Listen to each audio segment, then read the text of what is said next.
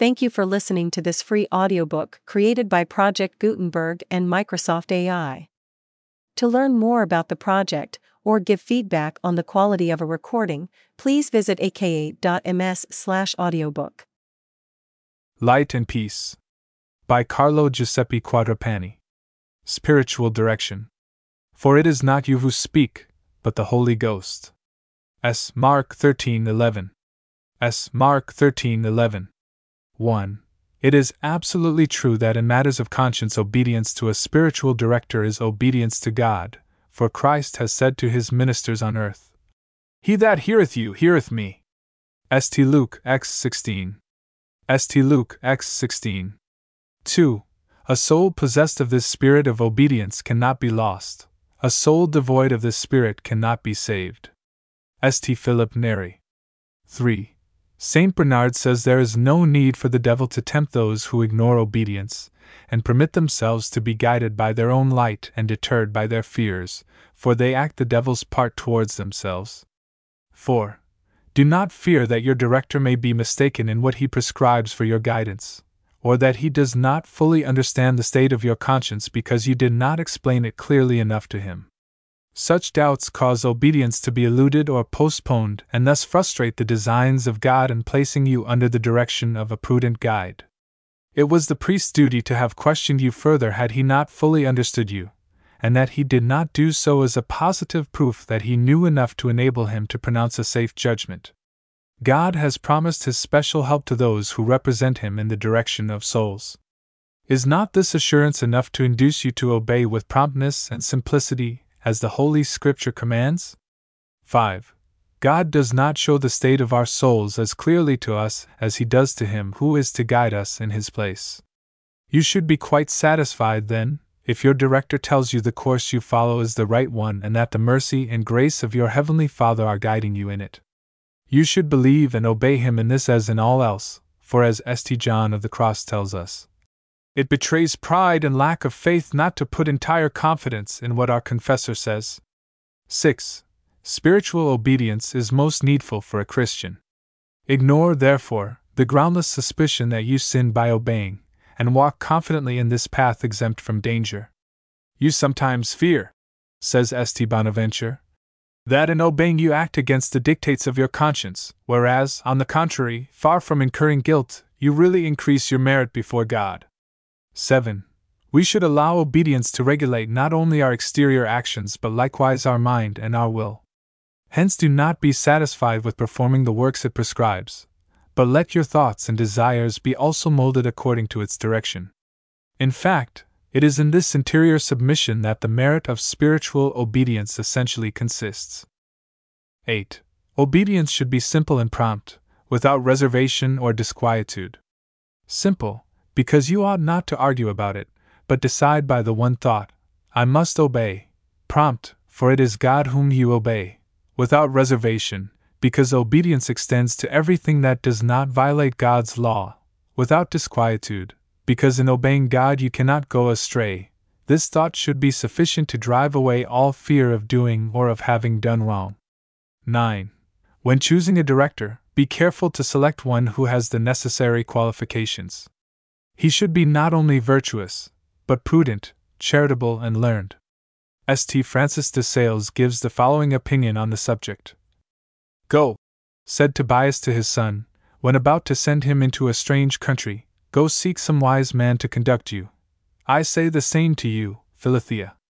If you sincerely desire to enter upon the way of devotion, seek a good guide to direct you therein. This advice is of the utmost importance and necessity. Whatever one may do," says the devout Avila, "he can never be certain of fulfilling God's will, unless he practice that humble obedience which the saints so strongly recommend and to which they so faithfully adhere. And the Scriptures tell us, a faithful friend is a strong defense, and he that hath found him, hath found a treasure. A faithful friend is the medicine of life and immortality, and they that fear the Lord shall find one." Ecclesiasticus c. six, verses fourteen to sixteen. Ecclesiasticus c. six, verses fourteen to sixteen. But who can find such a friend? "They that fear God," the wise man answers, that is to say, those humble souls who ardently desire their spiritual progress. Since it is so essential, then, Philothea, to have a skillful guide in the devout life, ask God fervently to give you one according to his heart, and rest assured that when an angel is necessary to you as to the young Tobias, he will give you a wise and faithful director. In fact, the selection once made, you should look upon your spiritual guide more as a guardian angel than as a mere man. You place your confidence not in him but in God, for it is God who will lead and instruct you through his instrumentality, by inspiring him with the sentiments and words necessary for your guidance. Thus you may safely listen to him as to an angel sent from heaven to lead you there. To this confidence, add perfect candor. Speak quite frankly and tell him unreservedly all that is good, all that is evil in you, for the good will thus be strengthened, the evil weakened, and your soul shall thereby become firmer in its sufferings and more moderate in its consolations. Great respect should also be united with confidence, and in such nice proportion that the one shall not lessen the other. Let your confidence in him be such as a respectful daughter reposes in her father, your respect for him such as that with which a son confides in his mother. In a word, this friendship, though strong and tender, should be altogether sacred and spiritual in its nature. Choose one among a thousand, says Avila. Among ten thousand, rather, I should say, for there are fewer than one would suppose fitted for this office of spiritual director.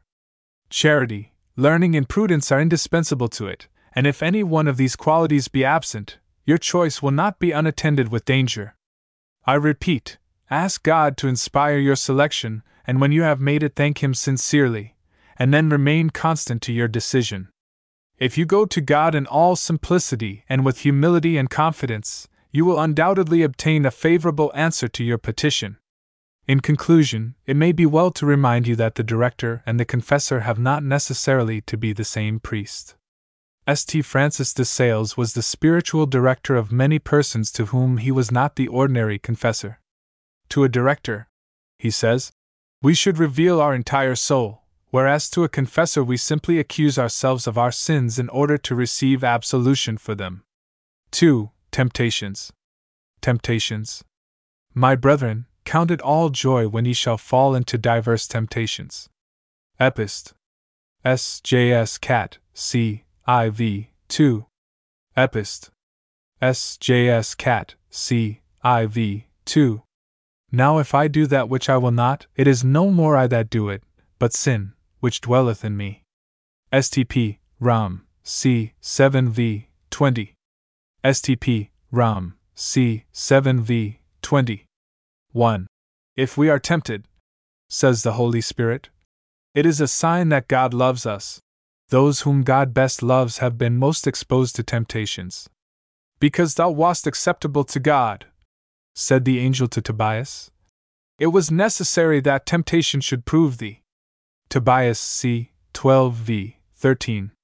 Tobias c. twelve v. thirteen. two. Do not ask God to deliver you from temptations, but to grant you the grace not to succumb to them and to do nothing contrary to his divine will. He who refuses the combat renounces the crown. Place all your trust in God, and God will himself do battle for you against the enemy. one. one. three. These persistent temptations come from the malice of the devil, says Saint Francis de Sales, but the trouble and suffering they cause us come from the mercy of God. Thus, despite the will of the tempter, God converts his evil machinations into a distress which we may make meritorious. Therefore I say your temptations are from the devil and hell, but your anxiety and affliction are from God and heaven. Despise temptation, then, and open wide your soul to this suffering which God sends in order to purify you here, that he may reward you hereafter. four. Let the wind blow, remarks the same saint, and do not mistake the rustling of leaves for the clashing of arms. Be perfectly convinced that all the temptations of hell are powerless to defile a soul that does not love them. Saint Paul endured terrible temptations, yet God, through love, did not deliver him from them. Look upon God as an infinitely good and tender Father, and believe that He only allows the devil to try His children that their merits may increase and their recompense be correspondingly greater. five.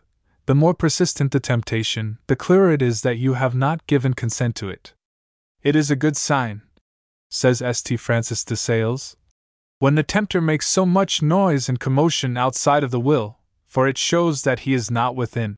An enemy does not besiege a fortress that is already in his power, and the more obstinate the attack, the more certain we may be that our resistance continues. six. Your fears lead you to believe you are defeated at the very moment you are gaining the victory. This comes from the fact that you confound feeling with consent, and mistaking a passive condition of the imagination for an act of the will, you consider that you have yielded to the temptation because you felt it keenly. Asterisk Saint Francis de Sales, with his usual simplicity, thus describes this warring of the flesh against the spirit. You are right, my dear daughter. There are two women within you, and the two children of these different mothers quarrel, and the good-for-nothing one is so bad that sometimes the good one can scarcely defend herself, and then she takes it into her head that she has been worsted and that the wicked one is braver than she. Now, surely, this is not true.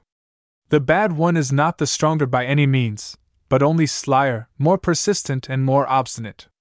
When she succeeds in making you weep, she is delighted, because that is always just so much time lost, and she is content to make you lose time when she cannot make you lose eternity. Asterisk two. two. It is not always in our power to restrain the imagination. Saint Jerome had retired into the desert, and still his fancy represented to him the dances of the Roman ladies. His body was benumbed, as it were, and his blood chilled by the severity of his mortifications, and yet the flames of concupiscence encompassed and tortured his heart. During these frightful conflicts the holy anchorite suffered, but he did not sin. He was tormented but was not guilty. On the contrary, his merits were augmented in the sight of God in proportion to the intensity of the temptations. seven. The holy abbot Saint Anthony was wont to say to the phantoms of his mind, I see you, but I do not look at you. I see you because it does not depend upon me that my imagination places before my eyes things I would wish not to see. I do not look at you because with my will I repulse and reject you. It is so much the essence of sin to be voluntary, says Saint Augustine, that if not voluntary it is not sin. eight. The attraction of the feelings towards the object presented by the imagination is at times so strong that the will seems to have been carried away and overcome by a sort of fascination. This, however, is not the case. The will suffered but did not consent.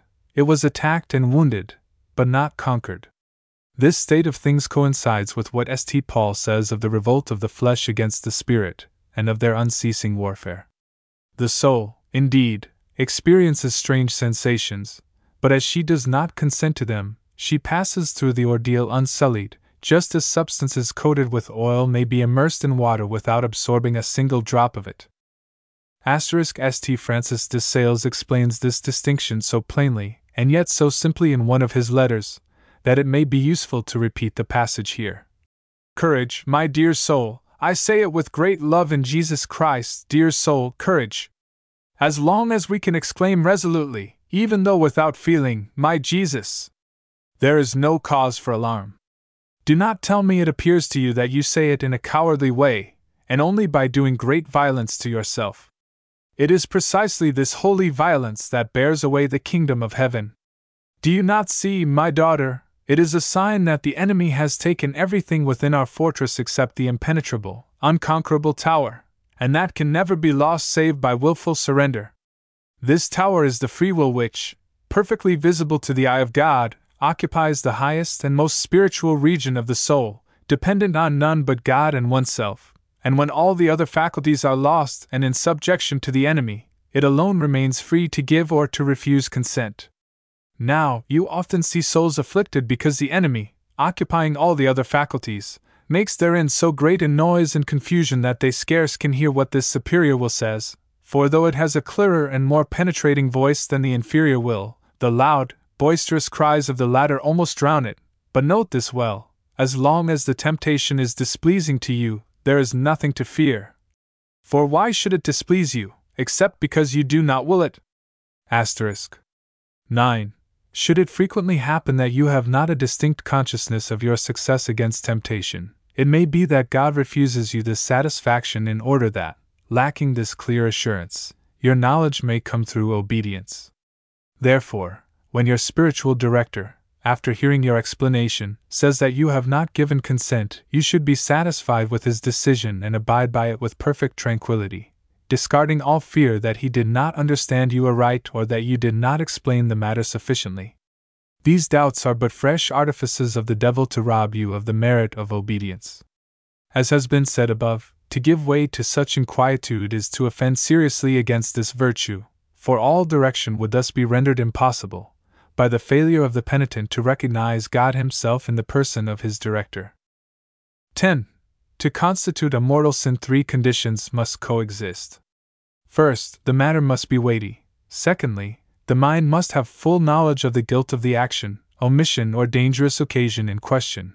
And thirdly, the will, through a criminal preference for the forbidden action, culpable omission, or proximate occasion of sin, must give full consent. These reflections should serve to reassure your mind if the fear of having committed a mortal sin disturb it, for it is very difficult for this threefold union of conditions to be effected in a God-fearing soul. However, perfect security can come, and ought to come, only from spiritual obedience. eleven. In temptations against faith and purity, do not make great efforts to form acts of these virtues, but simply turn a pleading glance towards God, without speaking even to this compassionate friend concerning the thought that afflicts you, lest thereby you root the evil suggestion more firmly. Then, without disquieting yourself, engage at once in some exterior occupation or continue what you were doing. Make no answer to the tempter, but ignore him, just as though his assault had never occurred. In this way, whilst preserving your own peace of soul, you will cover your enemy with confusion. Asterisk the same counsel is given by Saint Francis de Sales in his characteristic style. Do you know how God acts on these occasions? He permits the wicked maker of such wares to come and offer them to us for sale, in order that by the contempt we show for them we may testify our love for holy things. And for this is it necessary, my dear child, to feel anxious, and to change our position? No, no, it is only the devil who is prowling around your soul, raging and storming, to see if he can find an open door. What? And you would be annoyed at that? Let the enemy storm away, only be careful on your part to keep all the entrances well fastened, and finally he will grow weary, or if he do not, God will force him to raise the siege. Asterisk. twelve. Though you should be assailed by temptations during your entire lifetime, do not be disquieted, for your merits will increase in proportion to your trials, and your crown be accordingly all the brighter in heaven. The only thing necessary is to remain firm in your resolution to despise the efforts of the tempter.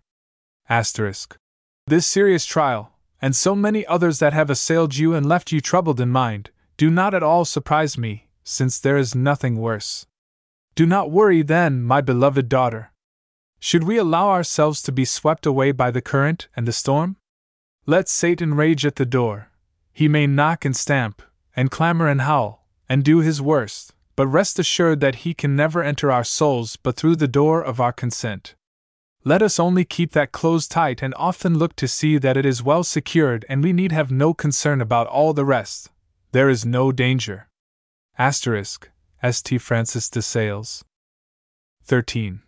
The most learned theologians and masters of the spiritual life agree in saying that simply to ignore a temptation is a much more effectual means to repulse it than words and acts of the contrary virtues. On this subject read attentively chapters three and four of the Introduction to a Devout Life. You will find much light and consolation in them. See also chapter twelve of the Spiritual Combat, and chapters six, seven, twelve, twenty-nine, L V, and fifty-seven of the third book of the Imitation. three. Prayer. Prayer. Who can persevere the whole day in the praise of God? I will suggest a help. Whatsoever thou doest, do well, and thou hast praised God. S. August on P S thirty-four, Disc. two. Oh, what do I suffer interiorly whilst with my mind I consider heavenly things, and presently a crowd of carnal thoughts interrupt me as I pray. Imitation B. three, C. forty-eight, V. five. one. We ought to love meditation, and should make it often on the passion of our Divine Lord, striving above all to derive therefrom fruits of humility, patience, and charity. two. If you experience great dryness in your meditations or other prayers, do not feel distressed and conclude that God has turned his face away from you. Far from it. Prayer said with aridity is usually the most meritorious. Asterisk It is quite a common error to confound the value of prayer with its sensible results, and the merit acquired with the satisfaction experienced. The facility and sweetness you may have in prayer are favors from God and for which you will have to account to Him, hence the result is not merit but debt. Read the Imitation B two C nine. Asterisk The very fact that we derive less gratification from such prayer makes it all the more pleasing to God, because we are thus suffering for love of Him. Let us call to mind at such times that our Lord prayed without consolation throughout His bitter agony. Asterisk. All this trouble comes from self-love and from the good opinion we have of ourselves. If our hearts do not melt with tenderness, if we have no relish or sensible feeling in prayer, if we do not enjoy great interior sweetness during meditation, we are at once overwhelmed with sadness. If we find difficulty in doing good, if some obstacle is opposed to our pious designs, we give way to disquietude and are eager to conquer all this and to be free from it. Why? Undoubtedly because we love consolations, our own comfort, our own convenience. We wish to pray immersed in sweetness, and to be virtuous that we may eat sugar, and we do not contemplate our Savior Jesus Christ, who, prone upon the ground, is covered with the sweat of blood caused by the intense conflict he feels interiorly between the repugnances of the inferior portion of his soul and the resolutions of the superior. Asterisk, Saint Francis de Sales. Asterisk The same teaching is given by another great master of the spiritual life. We frequently seek the gratification and consolation of self-love in the testimony we desire to render to ourselves. Thus we are disturbed about our lack of sensible fervor, whereas in reality we never pray so well as when we are tempted to think we are not praying at all. We fear to pray badly then, but we should fear rather to give way to the vexation of our cowardly nature, to a philosophical infidelity, whichever wishes to demonstrate to itself its own operations, in fine, to an impatient desire to see and to feel in order to console ourselves. There is no penance more bitter than this state of pure faith without sensible support. Hence I conclude that it is freer than any other from illusion. Strange temptation! To seek impatiently for sensible consolation through fear of not being sufficiently penitent. Ah! Why not rather accept as a penance the deprivation of that consolation we are so tempted to seek? Asterisk Fenelon. three. You will sometimes imagine that at prayer your soul is not in the presence of God and that only your body is in the church, like the statues and candelabras that adorn the altars. Think, then, that you share with those inanimate objects the honor of serving as ornaments for the house of God, and that in the presence of your Creator even this humble role should seem glorious to you. Asterisk. You tell me that you cannot pray well. But what better prayer could there be than to represent to God again and again, as you are doing, your nothingness and misery? The most touching appeal beggars can make is merely to expose to us their deformities and necessities. But there are times when you cannot even do this much, you say, and that you remain there like a statue. Well, even that is better than nothing. Kings and princes have statues in their palaces for no other purpose than that they may take pleasure in looking at them. Be satisfied then to fulfill the same office in the presence of God, and when it so pleases him he will animate the statue.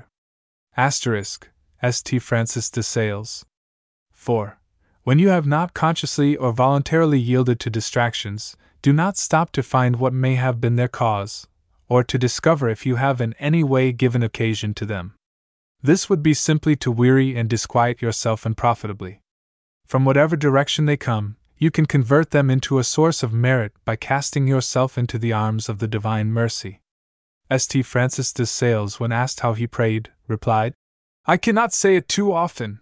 I receive peacefully whatever the Lord sends me. If he consoles me, I kiss the right hand of his mercy. If I am dry and distracted, I kiss the left hand of his justice." This method is the only good one, for as the same saint says, "He who truly loves prayer, loves it for the love of God, and he who loves it for the love of God, wishes to experience in it naught but what God is pleased to send him."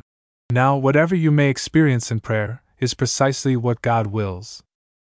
five. Saint Francis de Sales teaches us that merely to keep ourselves peacefully and tranquilly in the presence of God, without other desire or pretension than to be near Him and to please Him, is of itself an excellent prayer. Do not exhaust yourself, he says, in making efforts to speak to your dear Master, for you are speaking to Him by the sole fact that you remain there and contemplate Him. Asterisk. Remember that the graces and favors of prayer do not come from earth but from heaven, and therefore that no effort of ours can acquire them, although, it is true, we must dispose ourselves for their reception diligently, yet withal humbly and tranquilly. We ought to keep our hearts wide open and await the blessed dew from heaven. The following consideration should never be forgotten when we go to prayer, namely, that we draw near to God and place ourselves in His presence principally for two reasons. The first is to render to God the honor and the homage we owe Him, and this can be done without God speaking to us or we to Him, for the duty is fulfilled by acknowledging that He is our Creator and we are His vile creatures, and by remaining before Him, prostrate in spirit, awaiting His commands. The second reason is to speak to God and to listen to Him when He speaks to us by His inspirations and the interior movements of grace. Now, one or other of these two advantages can never fail to be derived from prayer. If, then, we can speak to our Lord, let us do so in praise and supplication. If we are unable to speak, let us remain in His presence notwithstanding, offering Him our silent homage. He will see us there, our patience will touch Him, and our silence will plead with Him, and win His favor. Another time, to our utter astonishment, He will take us by the hand, and converse with us, and make a hundred turns with us in His garden of prayer. And even should He never do this, still let us be content to know it is our duty to be in His retinue, and that it is a great favor and a greater honor for us that He suffers us in His presence. In this way we do not force ourselves to speak to God, for we know that merely to remain close to Him is as useful, nay, perhaps more useful to us, though it may be less to our liking. Therefore, when you draw near to our Lord, speak to Him if you can. If you cannot, stay there, let Him see you, and do not be anxious about anything else. Take courage, then, tell your Savior you will not leave Him even should He never grant you any sensible sweetness. Tell Him that you will remain before Him until He has given you His blessing. Asterisk. Saint Francis de Sales. six. The same saint gives further valuable advice as follows. Many persons fail to make a distinction between the presence of God in their souls and the consciousness of this adorable presence, between faith and the sensible feeling of faith. This shows a great want of discernment. When they do not realize God's presence dwelling within them, they suppose He has withdrawn Himself through some fault of theirs. This is an ignorant and hurtful error. A man who endures martyrdom for love of God does not think actually and exclusively of God but much of his own sufferings. And yet the absence of this feeling of faith does not deprive him of the great merit due to his faith and the resolutions it caused him to make and to keep. seven. Your vocal prayers should be few in number but said with great fervor. The strength derived from food does not depend upon the quantity taken but upon its being well digested. Far better one Our Father or one Psalm said with devout attention than entire rosaries and long offices recited hurriedly and with restless eagerness. eight. If you feel while saying vocal prayers, those not of obligation, that God invites you to meditate, gently and promptly follow this divine impulse. You may be sure that in doing so you make an exchange most profitable to yourself and agreeable to God, from whom the inspiration comes. nine. Prepare yourself for prayer by peaceful recollection and begin it without agitation or uneasiness. Saint Francis de Sales has this to say on the subject. Some little time before you are going to pray, calm and compose your heart, and be hopeful of doing well, for if you begin without hope and already devoid of relish, you will find it difficult to regain an appetite.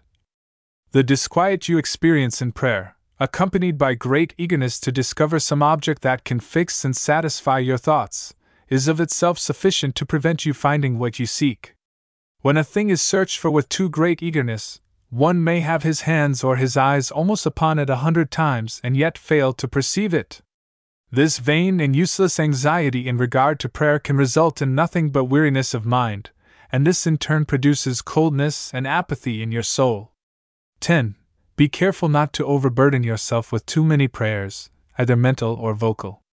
As soon as you feel uncontrollable weariness or distaste, Postpone your prayers, if possible, and seek relief in some pleasant pastime, or conversation, or in any other innocent diversion. This advice is given by Saint Thomas and other learned fathers of the Church and is of the utmost importance. Follow it conscientiously, for lassitude of mind begets coldness and a kind of spiritual stupor. eleven. Never repeat a prayer, even should you have said it with many distractions. You cannot imagine the innumerable difficulties in which you may become entangled by the habit of repeating your prayers. Therefore I beg of you not to do it. Asterisk in Saint Ignatius' time there was a certain religious of the Society of Jesus who was a victim of this kind of scruple. The recital of the daily office always kept him much longer than was necessary because he would repeat again and again, and for hours at a time any passage that he suspected had not been said with sufficient attention. Saint Ignatius tried to correct him by various means, but in vain. At length the thought occurred that one scruple might be cured by another. He therefore commanded the poor Jesuit, under pain of sin and in virtue of religious obedience, to close his breviary every day at the end of a specified time, this being just enough to allow him to read the office through once and rather quickly. The first day the religious was obliged to stop before he had half finished. This caused him such intense regret that ere long the fear of not being able to say the entire office made him contract the habit of finishing it within the allotted time. Asterisk begin your prayer with the desire of being very recollected. This is all that is necessary. A desire has the same value in the sight of God as a good work, says Saint Gregory the Great, when the accomplishment of it does not depend upon our will. During these involuntary distractions God withdraws the sensible feeling of His presence, but His love remains in the depths of our hearts. Saint Teresa, in the midst of dryness and distractions, was wont to say, "If I am not praying I am at least doing penance." I should say, you are doing both the one and the other. You do penance by all that you are suffering, you pray by the desire and intention you have to do so. twelve.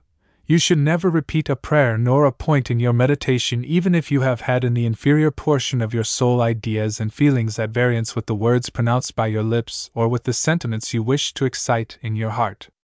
Nay, do not be induced to do it, even were these ideas and feelings injurious to God. Under such conditions, be careful not to give way to anxiety and agitation, and do not try to make reparation for an imaginary offense. Continue your prayer in peace as if nothing had disturbed it, not taking the trouble to notice these dogs that come from the devil and that can bark around you while you pray in order to distract you, if may be, but that cannot bite you unless you let them. Asterisk. This temptation should be treated exactly the same as temptations of the flesh. Do not dispute with it at all, rather imitate the children of Israel who made no attempt to break the bones of the paschal lamb but cast them into the fire. You need not answer the enemy, nor even pretend to hear what he says. Let the wretch clamor at the door as much as he wants to, it is not even necessary to call, "Who is there?" What you tell me is no doubt true, you say, but he annoys me and the uproar he makes prevents those within from hearing one another speak. That makes no difference. Have patience, prostrate yourself before God and remain at His feet. He will understand from your very attitude, although you utter no words, that you are His and that you crave His help. Above all, however, keep yourself well within and do not on any account open the door, either to see who it is, or to drive the importunate fellow away. Eventually he will tire of shouting and will leave you in peace. Asterisk three. Saint Augustine says that the devil is a formidable giant to those who fear him, but only a miserable dwarf to those who despise him. three thirteen. Should it happen that the whole time given to prayer be passed in rejecting temptations or in recalling your mind from its wanderings, and you do not succeed in giving birth to a single devout thought or sentiment, Saint Francis de Sales is authority for saying that your prayer is nevertheless all the more meritorious from the fact of its being so unsatisfactory to you. It makes you more like to our Divine Lord when He prayed in the Garden of Gethsemane and on Mount Calvary. Better to eat bread without sugar than sugar without bread. We should seek the God of consolations, not the consolations of God, and in order to possess God in heaven, we must now suffer with Him and for Him. Asterisk. When your mind wanders or gives way to distractions, gently recall it and place it once more close to its divine master. If you should do nothing else but repeat this during the whole time of prayer, your hour would be very well spent, and you would perform a spiritual exercise most acceptable to God. Asterisk. Saint Francis de Sales. fourteen. It is well to bear in mind that in commanding us to pray always our Savior did not mean actual prayer, as that would be an impossibility. The desire to glorify God by all our actions suffices for the rigorous fulfillment of this precept, if this desire be habitual and permanent. You pray often, says Saint Augustine. If you often have a desire to pay homage to God by your actions, you pray always if you always have this desire, no matter how you may be otherwise employed. Asterisk. Need we be surprised that Saint Augustine often assures us that the whole Christian life is but one long, continual tending of our hearts towards that eternal justice for which we sigh here below? Our only happiness consists in ever thirsting for it, and this thirst is in itself a prayer. Consequently, if we always desire this justice, we pray always. Do not think it necessary to pronounce a great many words and to struggle much with oneself in order to pray. To pray is to ask God that His will may be done, to form some good desire, to raise the heart to God, to long for the riches He promises us, to sigh over our miseries and the danger we are in of displeasing Him by violating His holy law. Now this requires neither science nor method nor reasoning. One can pray without any distinct thought. No headwork is necessary. Only a moment of time and a loving effusion of the heart are needed, and even this moment may be simultaneously occupied with something else, for so great is God's condescension to our weakness that He permits us to divide it when necessary between Him and creatures. Yes, during this moment you can continue what you are doing. It is sufficient to offer to God your most ordinary occupations, or to perform them with the general intention of glorifying Him. This is the continual prayer required by Saint Paul, thought by many devout persons to be impracticable, but in reality very easy for those who know that the best of all prayers is to do everything with a pure intention, and frequently to renew the desire to perform all our actions for God and in accordance with His divine will. Fenelon, asterisk. fifteen. You should never omit or neglect the duties of your state of life in order to say certain self-imposed prayers. These duties are a substitute for prayers and are equally efficacious, Saint Thomas teaches, for obtaining the graces you stand in need of and which are promised to those who ask them properly. It is even more meritorious to perform some work for the love of God, to whom we offer it, than merely to raise the soul to Him by actual prayer. Asterisk. Every person is bound to observe strictly the duties of his particular calling. Whoever fails to do this, although he should raise the dead to life, is guilty of sin, and should the sin be grave deserves damnation if he die therein. For example, bishops are obliged to make a visitation of their diocese in order to console and instruct their flock and to rectify whatever may be amiss. If I, a bishop, neglect this duty, I shall be lost even though I spend my entire time in prayer and fast all my life. Saint Francis de Sales. Asterisk. sixteen. Make frequent use of the prayers called ejaculations, which are short and loving aspirations that raise the soul to its Creator. According to Saint Francis de Sales, ejaculations can in case of necessity replace all other prayers, whereas all other prayers cannot supply for the omission of ejaculations. Asterisk. Acquire the habit of making frequent ejaculations. They are sighs of love that dart upwards to God to sue for His aid and succor. It will greatly facilitate this custom if you keep in mind the point of your morning's meditation that you like best and ponder it over during the day. In sickness, let pious ejaculations take the place of all other prayers. Saint Francis de Sales. Asterisk. seventeen. Ejaculatory prayers can be made at all times, wherever we are or whatever we may be doing. They might be compared to those aromatic pastilles, which we may always have about us and take from time to time to strengthen the stomach and please the palate. Ejaculations have a like effect on the soul by refreshing and fortifying it. eighteen. The monks of old, of whom Saint Augustine speaks, could not say long prayers, obliged as they were to earn their bread by daily toil. Ejaculatory prayers, therefore, took the place of all others for them, and it may be said that although laboring unceasingly they prayed continually. nineteen.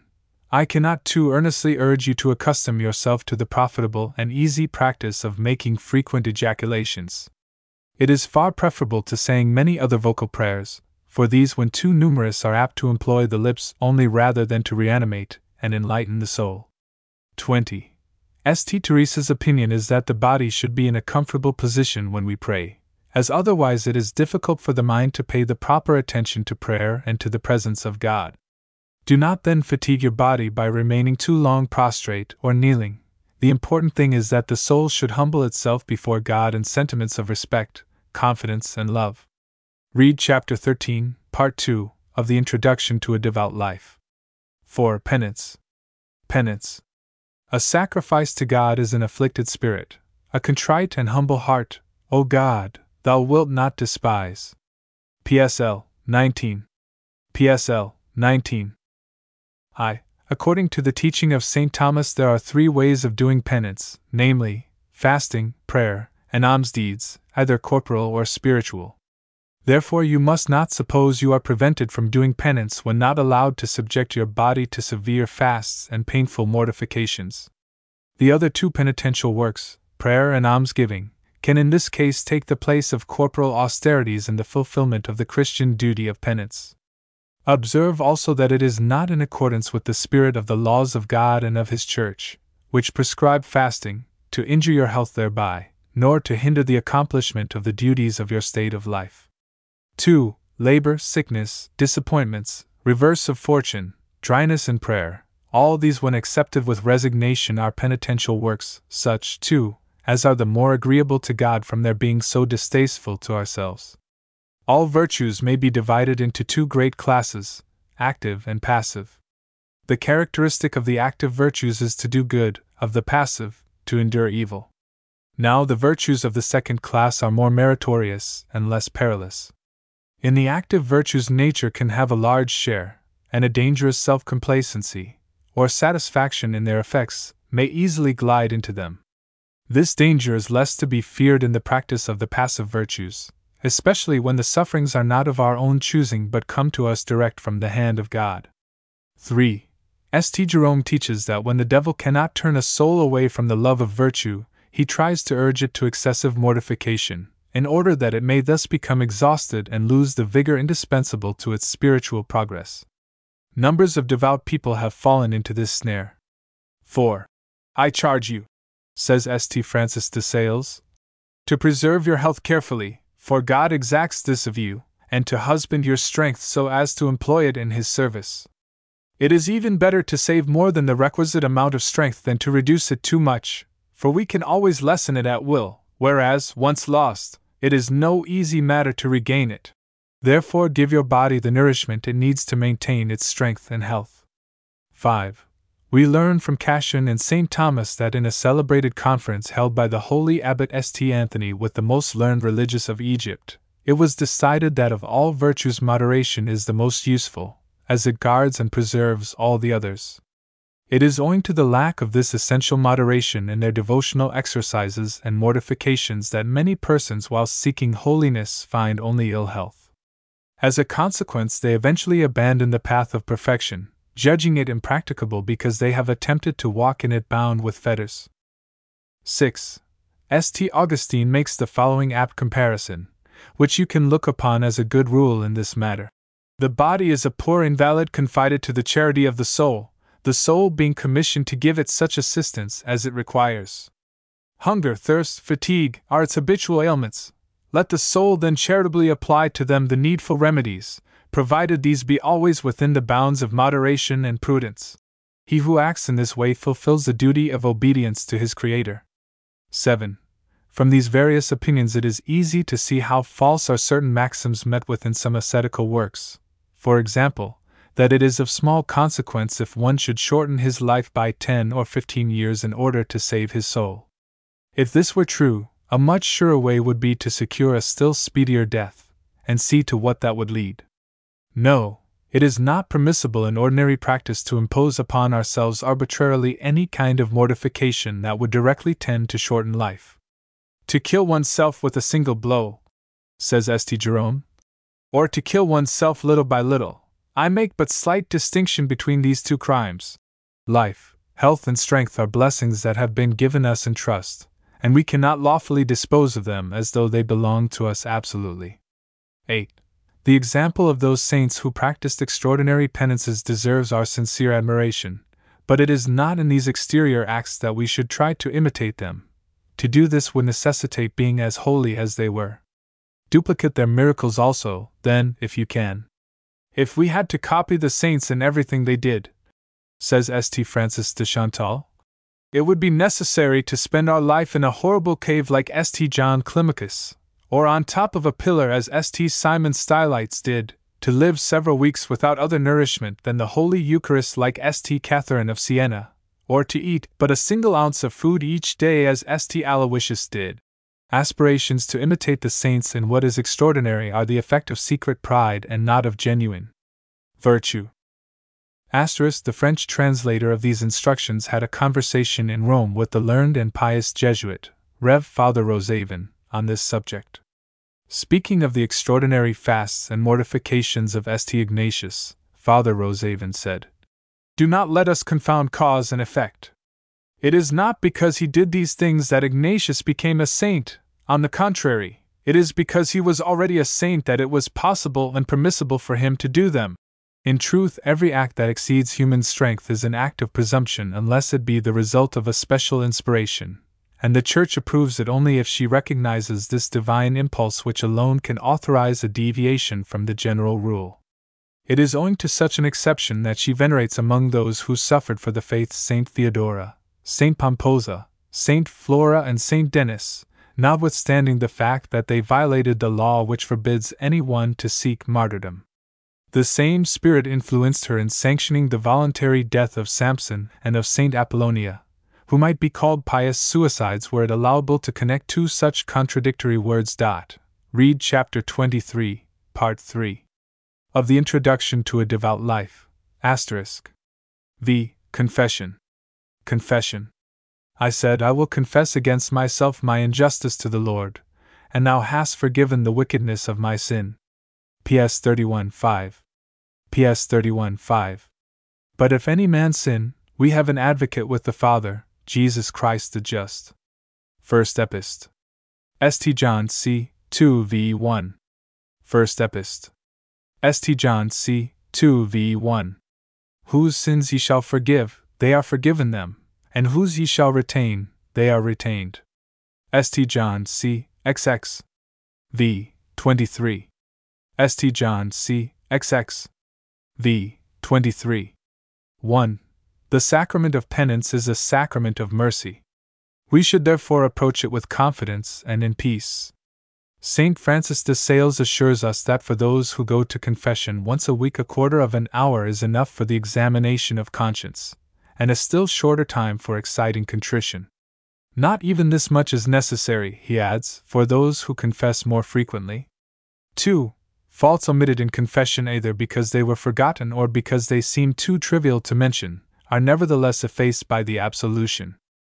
Saint Francis de Sales has this to say on the subject. You must not feel worried if you cannot remember your sins when preparing for confession, for it is incredible that any one who often examines her conscience would overlook or be unable to recall such faults as are important. Neither should you be so keenly anxious to mention every minute imperfection, every trifling fault. It is enough to speak of these to our Lord, with a sigh of regret and a humble heart, whenever you remark them, and do not imagine in consequence that you are guilty of secret sins which you are hiding from your confessor.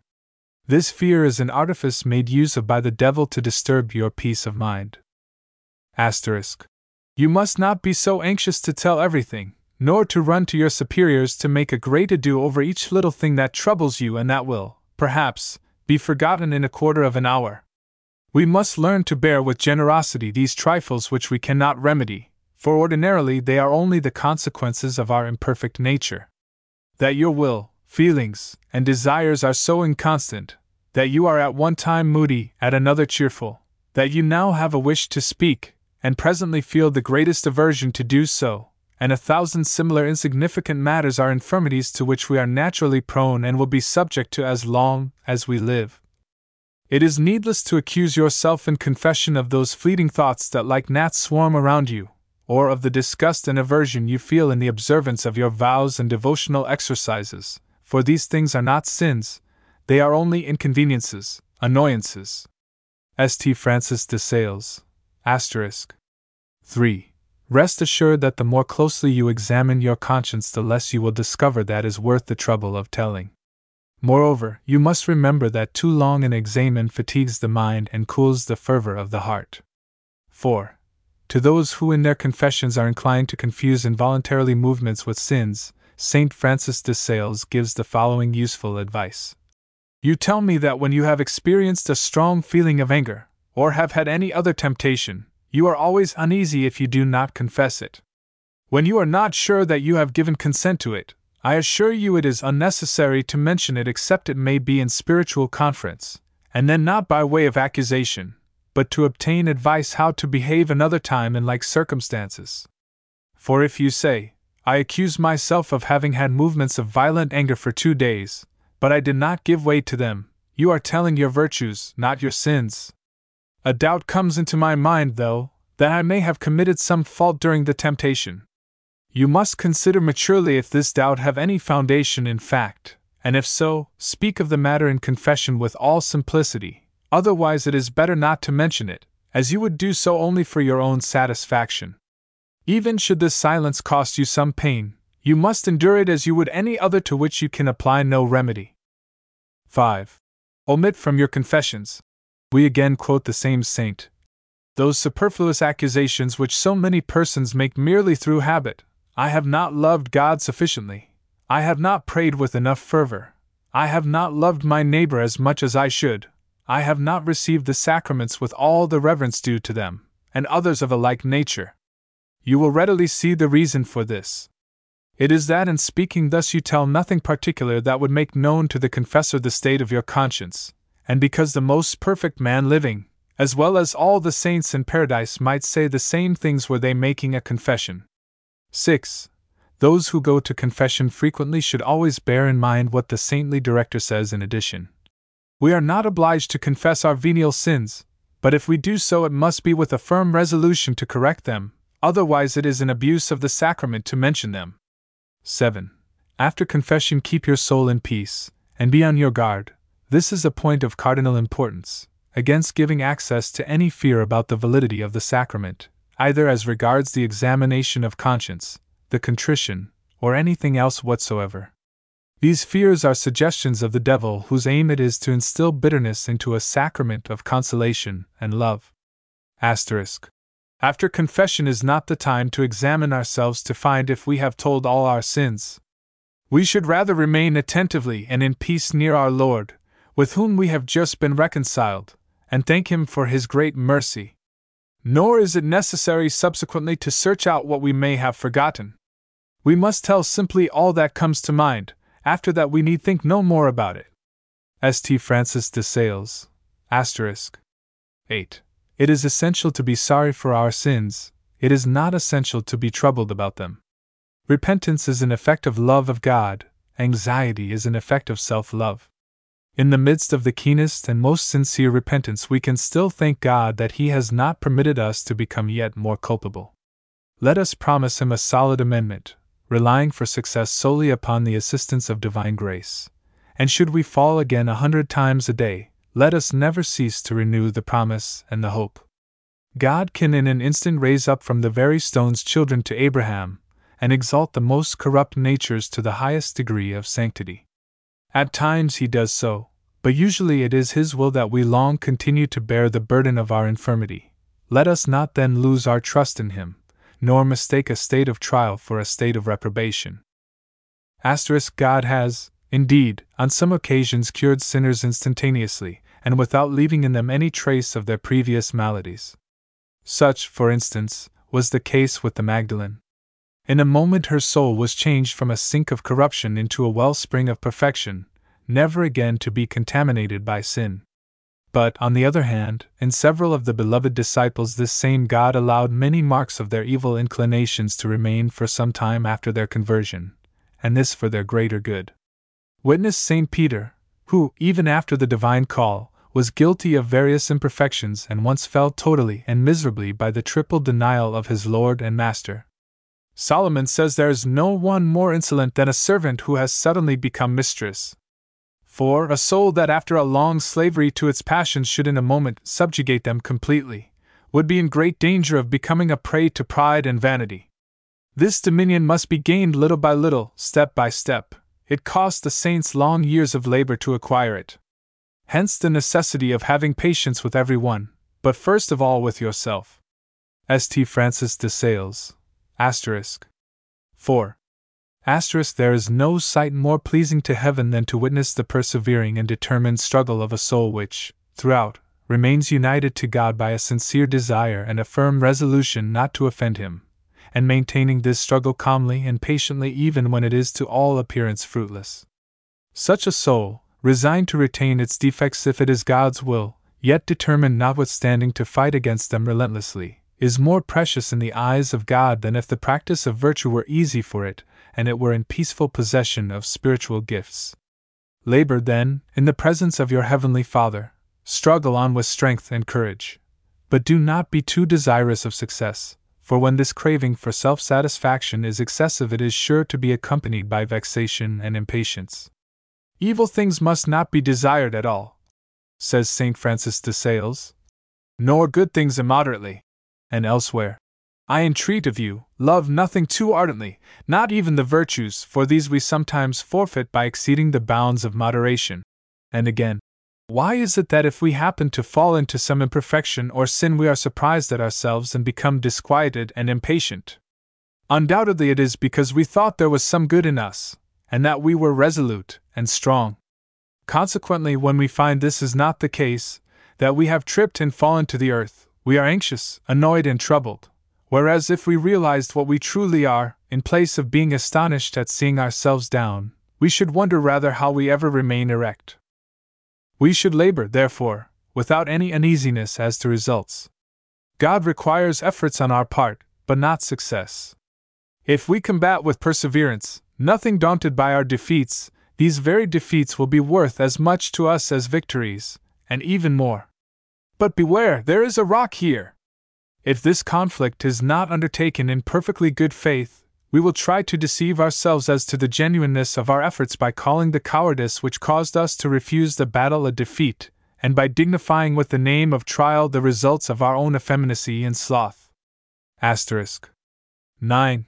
Contrition is essentially an act of the will by which we detest our past sins and resolve not to commit them in future. Hence sighs, tears, sensible sorrow are not necessary elements of true contrition.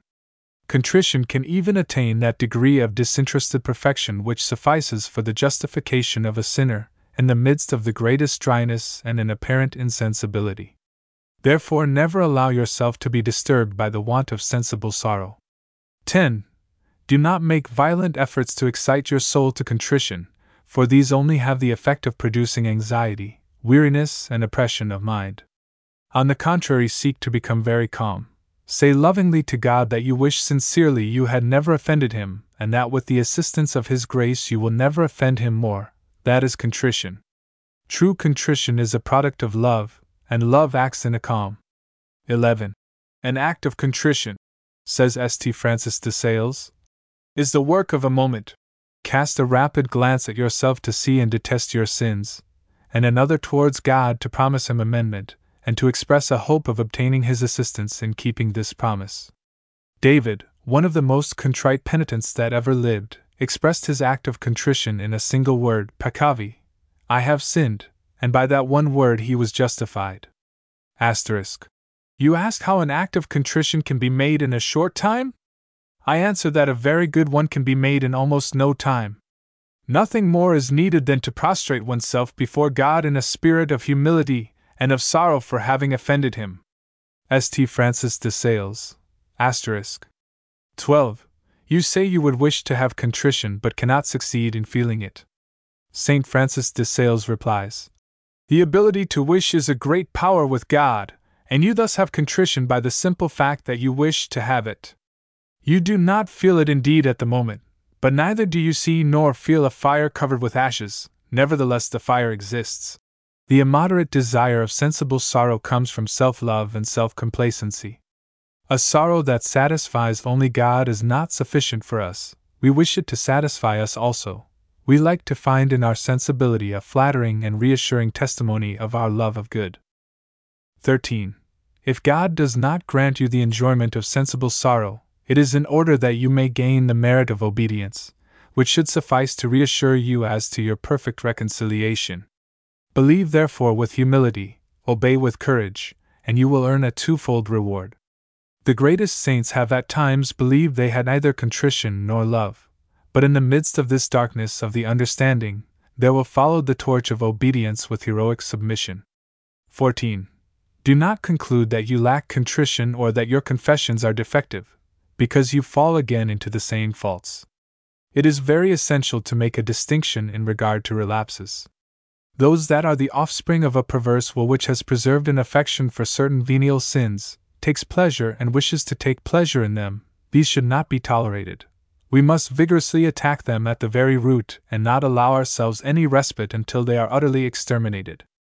But those relapses that proceed from inadvertence, from surprise notwithstanding constant vigilance, from the infirmity and frailty of our nature, to these we shall remain partially subject until our last breath.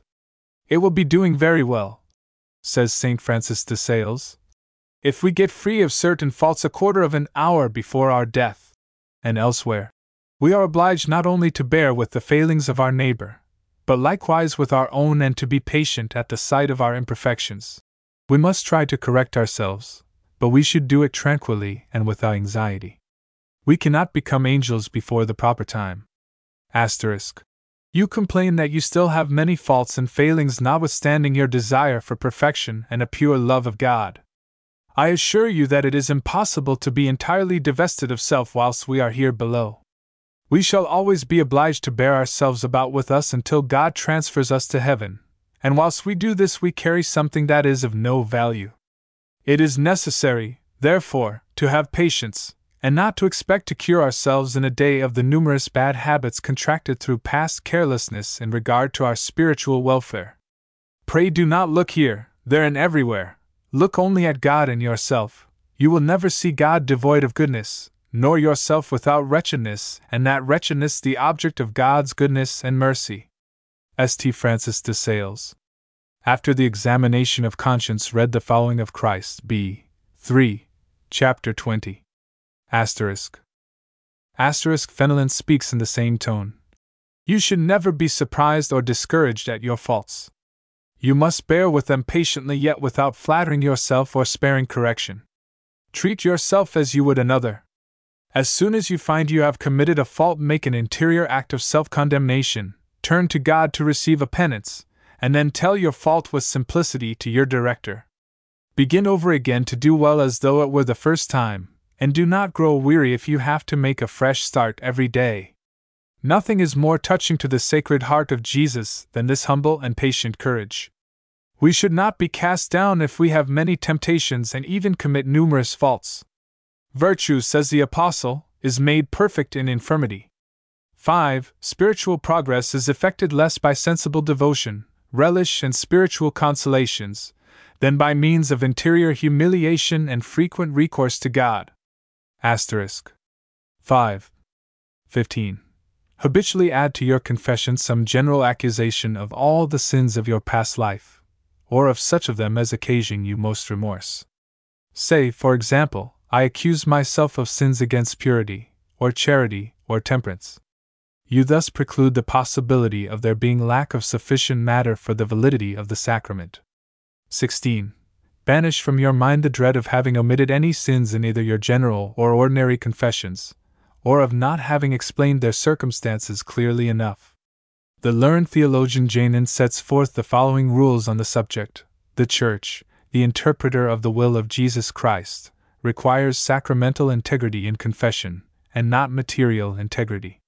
The former consists in the confession of all the sins we can remember after a sufficient examination, the duration of which should be regulated by the actual state of the conscience.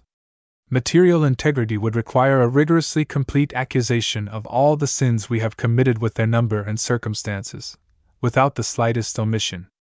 Now sacramental integrity may be reasonably exacted since it exceeds no one's ability, whilst material integrity, on the contrary, could not be exacted without the sacrament becoming an impossibility, for, no matter how carefully we make our examination of conscience, some sin, or some detail in regard to number or circumstance, will always escape us. In a word, all that the Church demands of the faithful is a sincere and humble avowal of every sin that can be brought to mind after a suitable examen. For the rest, she intends goodwill to supply for any defect of memory. Asterisk, do not be uneasy because you fail to remember all your failings in order to tell them in confession. This is unnecessary, because as you often fall almost without being aware of it, so you often get up again without perceiving it. Just as in the passage you quote, it is not said that the just man sees or feels himself fall seven times a day, but simply that he falls seven times a day. In like manner he gets up again without noticing particularly that he has done so. Hence have no anxiety about this, but frankly and humbly confess whatever you remember, and commit the rest to the tender mercies of him who puts his hand under those who fall without malice that they may not be bruised, and raises them up again so gently and swiftly that they scarcely realize they had fallen. Dot. Saint Francis de Sales. Asterisk. seventeen. By a diligent examination of conscience you have thoroughly satisfied all the requirements for sacramental integrity. Therefore banish whatever doubts and fears may come to beset you, for they are nothing but temptations. eighteen. Should you suspect that you failed to fulfill these requirements owing to not having been particular enough about your examination of conscience, you may feel sure that your confessor has by prudent interrogations supplied for whatever may have been wanting on your part. And if he did not question you further, it was due to the fact that he understood clearly enough the nature of your sins and the state of your soul, and this is the object of sacramental accusation. nineteen. How great then is the error of those poor souls who wish continually to make their general confessions over again, either through fear of incomplete examination or of insufficient sorrow, and how blameworthy the weak complaisance of those confessors who offer no opposition to their doing so. If such fears were to be listened to, every one would be obliged to pass his entire life in making and repeating general confessions, for they would incessantly spring up afresh, and even the greatest saints would not be exempt from them. A sacrament of consolation and love would thus be transformed into a perfect torture for the soul, an heretical perversion anathematized by the Council of Trent. Asterisk.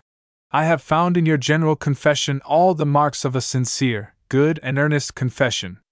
Never have I heard one that more thoroughly satisfied me. You may rely on this, for in these matters I speak very plainly. However, if you really omitted something that ought to have been told, consider if you did so consciously and voluntarily, in which case, if it was a mortal sin or you thought it one at the time, you would undoubtedly have to make the confession over again. But if it were only a venial sin, or though mortal you omitted it out of forgetfulness or some defect of memory, have no scruples, for at my soul's peril, I assure you there is no obligation to repeat your confession.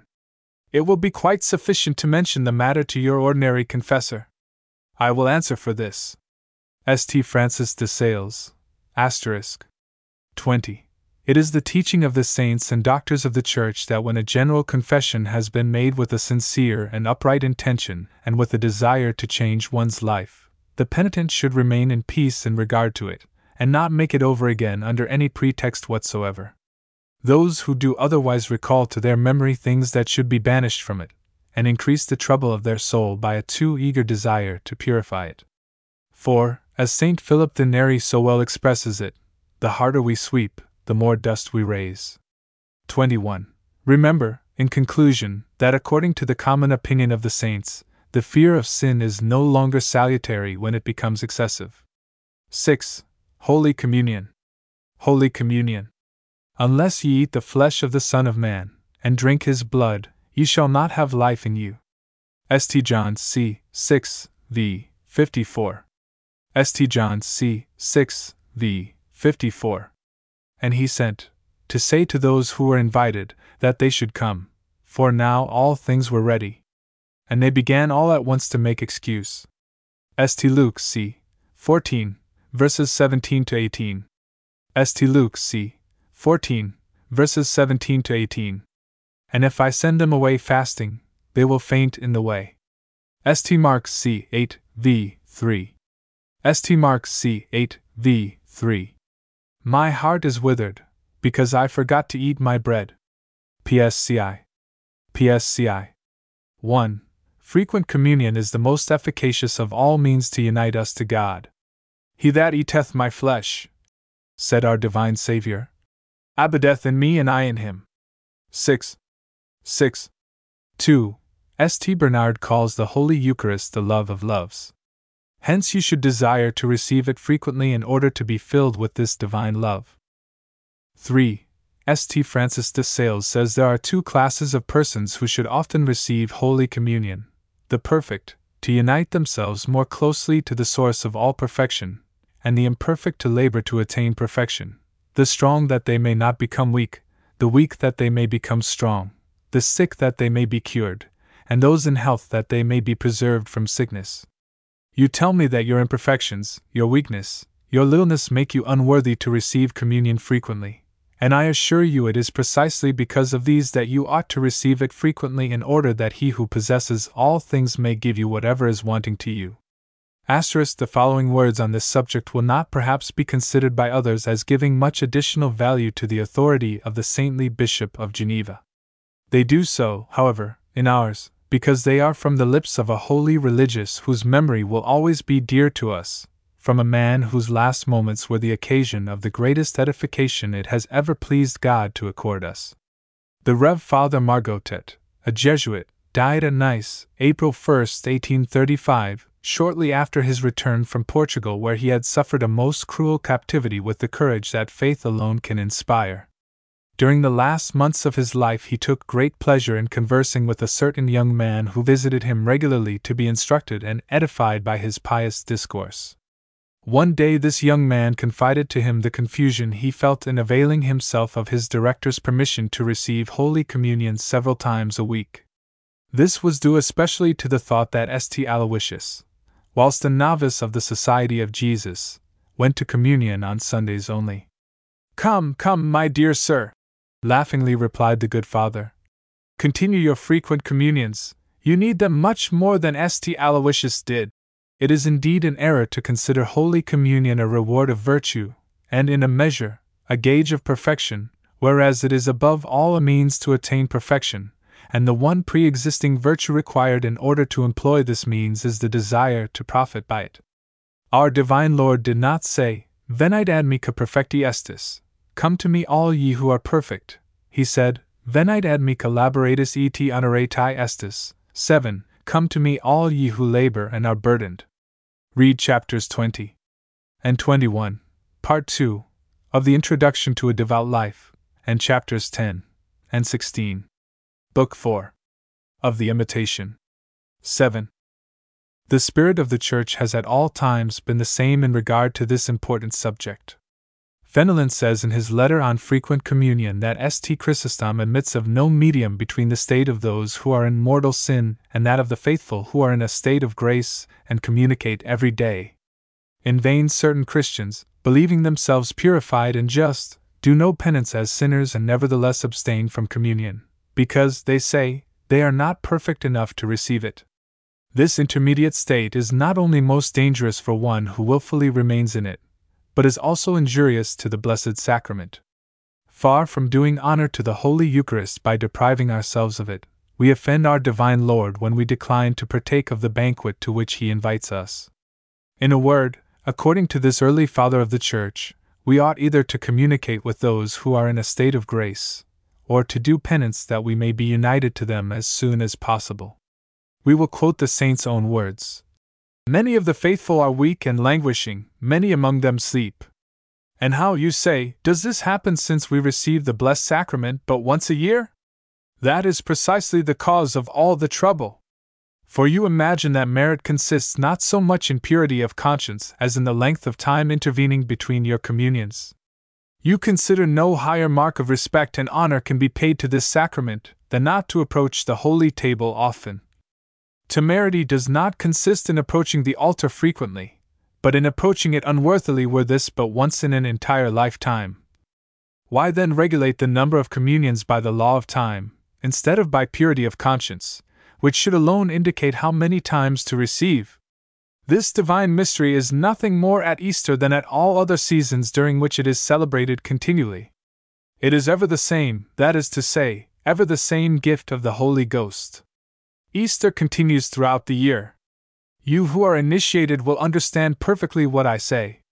Be it Saturday, or Sunday, or the feasts of the martyrs, it is always the same victim, the same sacrifice. It was not the will of our divine Lord that his sacrifice should be restricted by the observance of time. Other fathers of the Church speak in the same way of Holy Communion. If it is daily bread, says Saint Ambrose, why do you partake of it but once a year? Receive it every day in order that every day you may benefit by it. Live in such a manner that you may deserve to receive it every day, for he who does not deserve to receive it every day will not deserve to receive it at the end of the year. Do you not know that every time the holy sacrifice is offered, the death, resurrection, and ascension of our Lord are renewed to the atonement of sin? And yet you will not partake daily of this bread of life. When one has received a wound, does he not seek a remedy? Sin which holds us captive is our wound, our remedy is in this ever-adorable sacrament. In order that it may be plainly proved that the faithful of the present day have no reason to act differently in this respect from those of the primitive Church, let us see how this ancient discipline has been confirmed in later times by the Council of Trent. Christians should believe in this sacrament, and reverence it with such a firm faith, with so much fervor and piety, that they may often receive this supersubstantial bread, that it may be, in truth, the life of their soul and the perpetual health of their spirit, and that the strength they derive therefrom may enable them to pass from the temptations of this earthly pilgrimage to the repose of their heavenly fatherland. The Council would have the faithful receive communion each time they assist at Mass, not only spiritually, but sacramentally, that they may derive more abundant fruit from the holy sacrifice. Asterisk. four. The evening before your communion devote some little time to recollection in order to ponder the inestimable gift that God is about to bestow upon you, and endeavor also to excite in your soul the desire and the hope of finding therein your delight. five.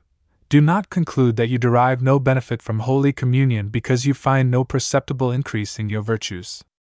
Consider that it at least serves to keep you in a state of grace. You give nourishment to your body every day, but you do not pretend to say that it daily gains in strength. Does food appear useless to you on that account? Certainly not, for though it failed to augment strength, it preserves it by repairing the constant waste. Now, this is precisely the case with the divine food of our souls. Asterisk. Observe, moreover, that there is no real increase in virtue without a corresponding growth in humility. Consequently, the more virtuous you are, the less so you will esteem yourself. The worthier you are to approach your God, the more profoundly will you feel your unworthiness. For man, no matter to what degree of virtue he attain, cannot be otherwise than weak and sinful here below, and he realizes his baseness more and more distinctly in proportion to his advancement in grace and in light. Fenelon speaks as follows on the same subject. Hitherto you lacked the light to discover in your soul many movements of our malicious and depraved nature, which now begin to reveal themselves to you. In proportion as light increases, we find ourselves more corrupt than we supposed, but we should be neither surprised nor discouraged, for it is not that we are in reality worse than we were, on the contrary we are better, but because whilst our sinfulness decreases, the light which shows it to us increases. Asterisk. six. Do not fear that you are ill-prepared for Holy Communion and abuse the sacrament because in receiving it you are cold, indifferent, and devoid of feeling. This is a trial sent or permitted by God to test your faith and to advance you in merit. All that has been said in regard to dryness in prayer might be repeated here. Try to have an abiding desire to feel for the blessed Eucharist as ardent transports of love as were ever experienced by the saints. A desire is equivalent before God to the thing desired, as I have already quoted for you from Saint Gregory the Great. Therefore you should be satisfied with this when you can attain nothing higher. Everything over and above this is grace, not merit. seven. If you dare not receive Holy Communion often because you are not worthy, then you must never receive it, for you will never be worthy. What creature could be worthy to receive a God? Nay more, to follow out this principle we should have to abandon the practice of visiting churches and of speaking to God in prayer, for a miserable, sin-stained human being is unfit to enter the house of the Lord or to converse with him. Asterisk. How many scrupulous Christians do we not see languishing for want of this divine food? They consume themselves with subtle speculations and sterile efforts. They fear, they tremble, they doubt, and they vainly seek for a certainty that cannot be found in this life. Sweetness, unction, are not for them. They wish to live for God without living by Him. They are dry, feeble, exhausted. They are close to the fountain of living water, and yet allow themselves to die of thirst. They desire to fulfill all exteriorly, yet do not dare to nourish themselves interiorly. They wish to carry the burden of the law without imbibing its spirit, and its consolation from prayer and frequent communion. Fenelon, asterisk. eight. In regard to Holy Communion, therefore, do not confine yourself to a consideration of your own unworthiness, but temper this with the thought of God's mercy. The guests at the symbolic marriage feast, a figure of the Holy Eucharist, were not the great and the rich, but the poor, the blind, the lame. Whosoever is clothed in the nuptial garment, that is to say, whosoever is in a state of grace, is welcome to this banquet. nine. Saint Francis de Sales says that when we cannot go to Holy Communion without giving annoyance to others, or without failing against duties of charity, justice, or order, we should be satisfied with spiritual communion. Believe me, he adds, this mortification, this deprivation, will be extremely pleasing to God and will advance you greatly in His love. One must sometimes take a step backward in order to leap the better. It was not by frequent communion that the holy anchorites sanctified themselves, but by the exact observance of the duties of their calling. Saint Paul the Hermit received Holy Communion but twice during his long, penitential life. Nevertheless, he was precious in the sight of God. Apropos of this subject, Saint Francis de Sales gives us this admirable advice. In proportion as you are hindered from doing the good you desire, do all the more ardently the good that you do not desire.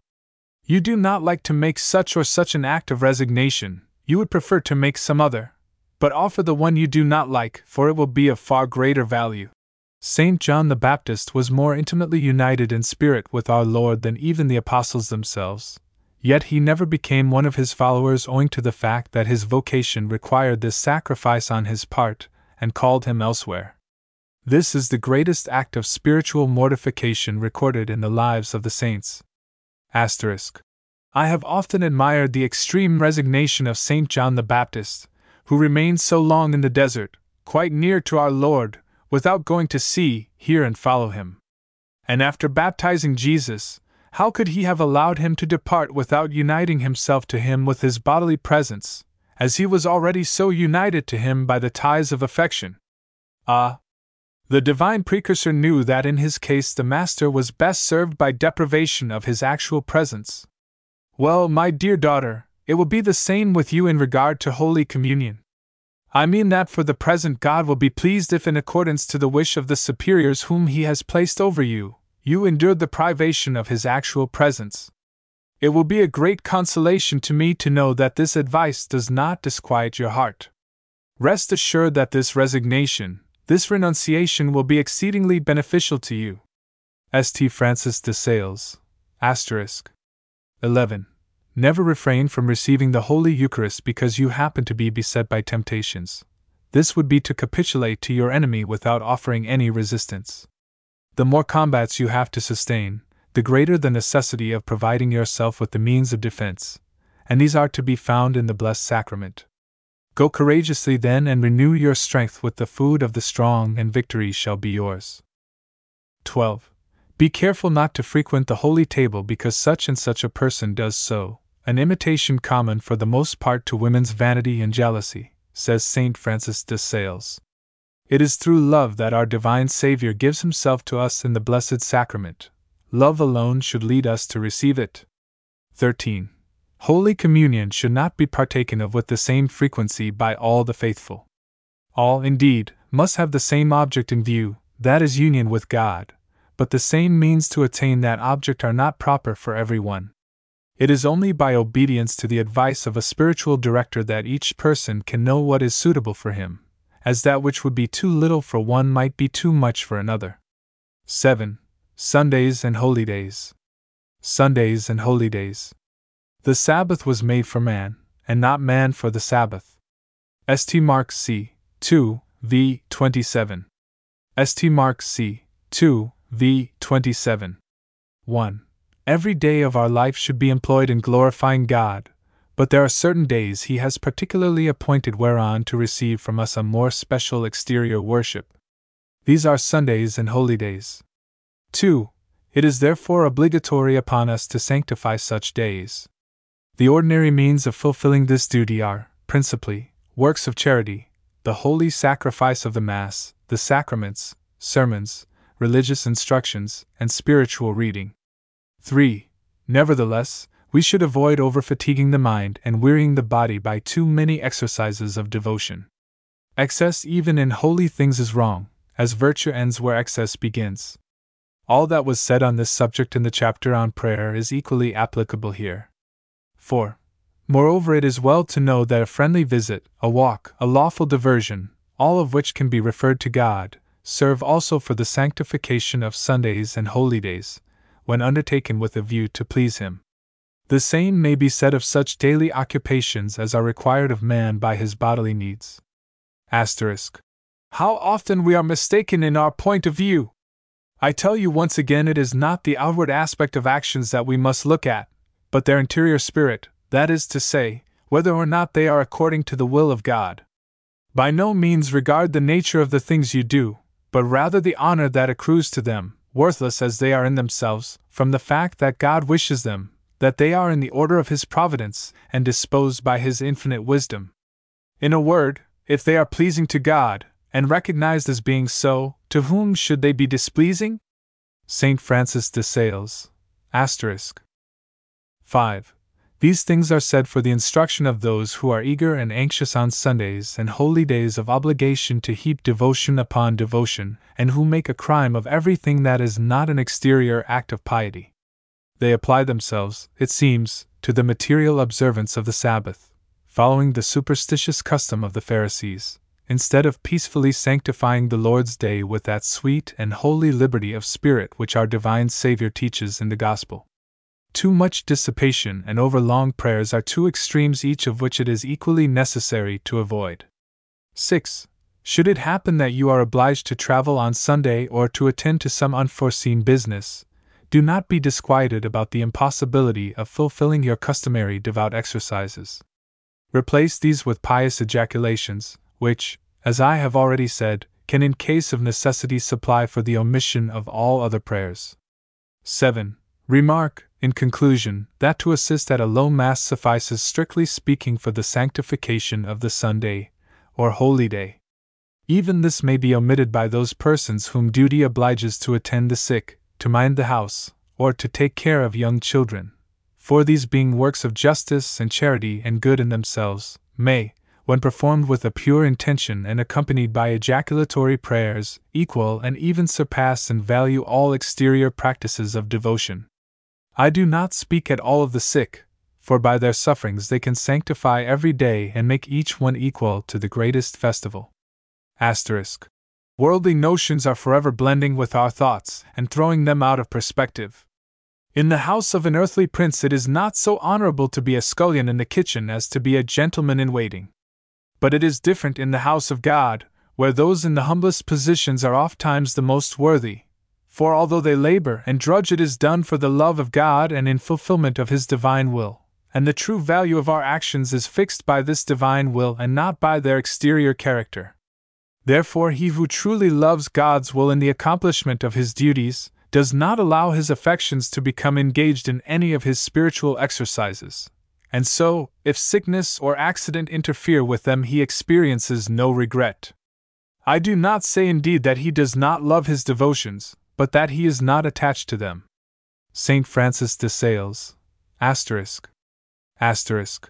If you have a sincere regard for the virtues of obedience and submission, I wish that, should justice or charity demand it, you would forego your pious exercises, which would be a sort of obedience, and that this omission should be supplied by love. I told you on another occasion, the less we live according to our own liking, and the less option we have in our actions, the more goodness and solidity will there be in our devotion. It is right and proper sometimes to leave our Lord in order to oblige others for love of him. Saint Francis de Sales. Asterisk.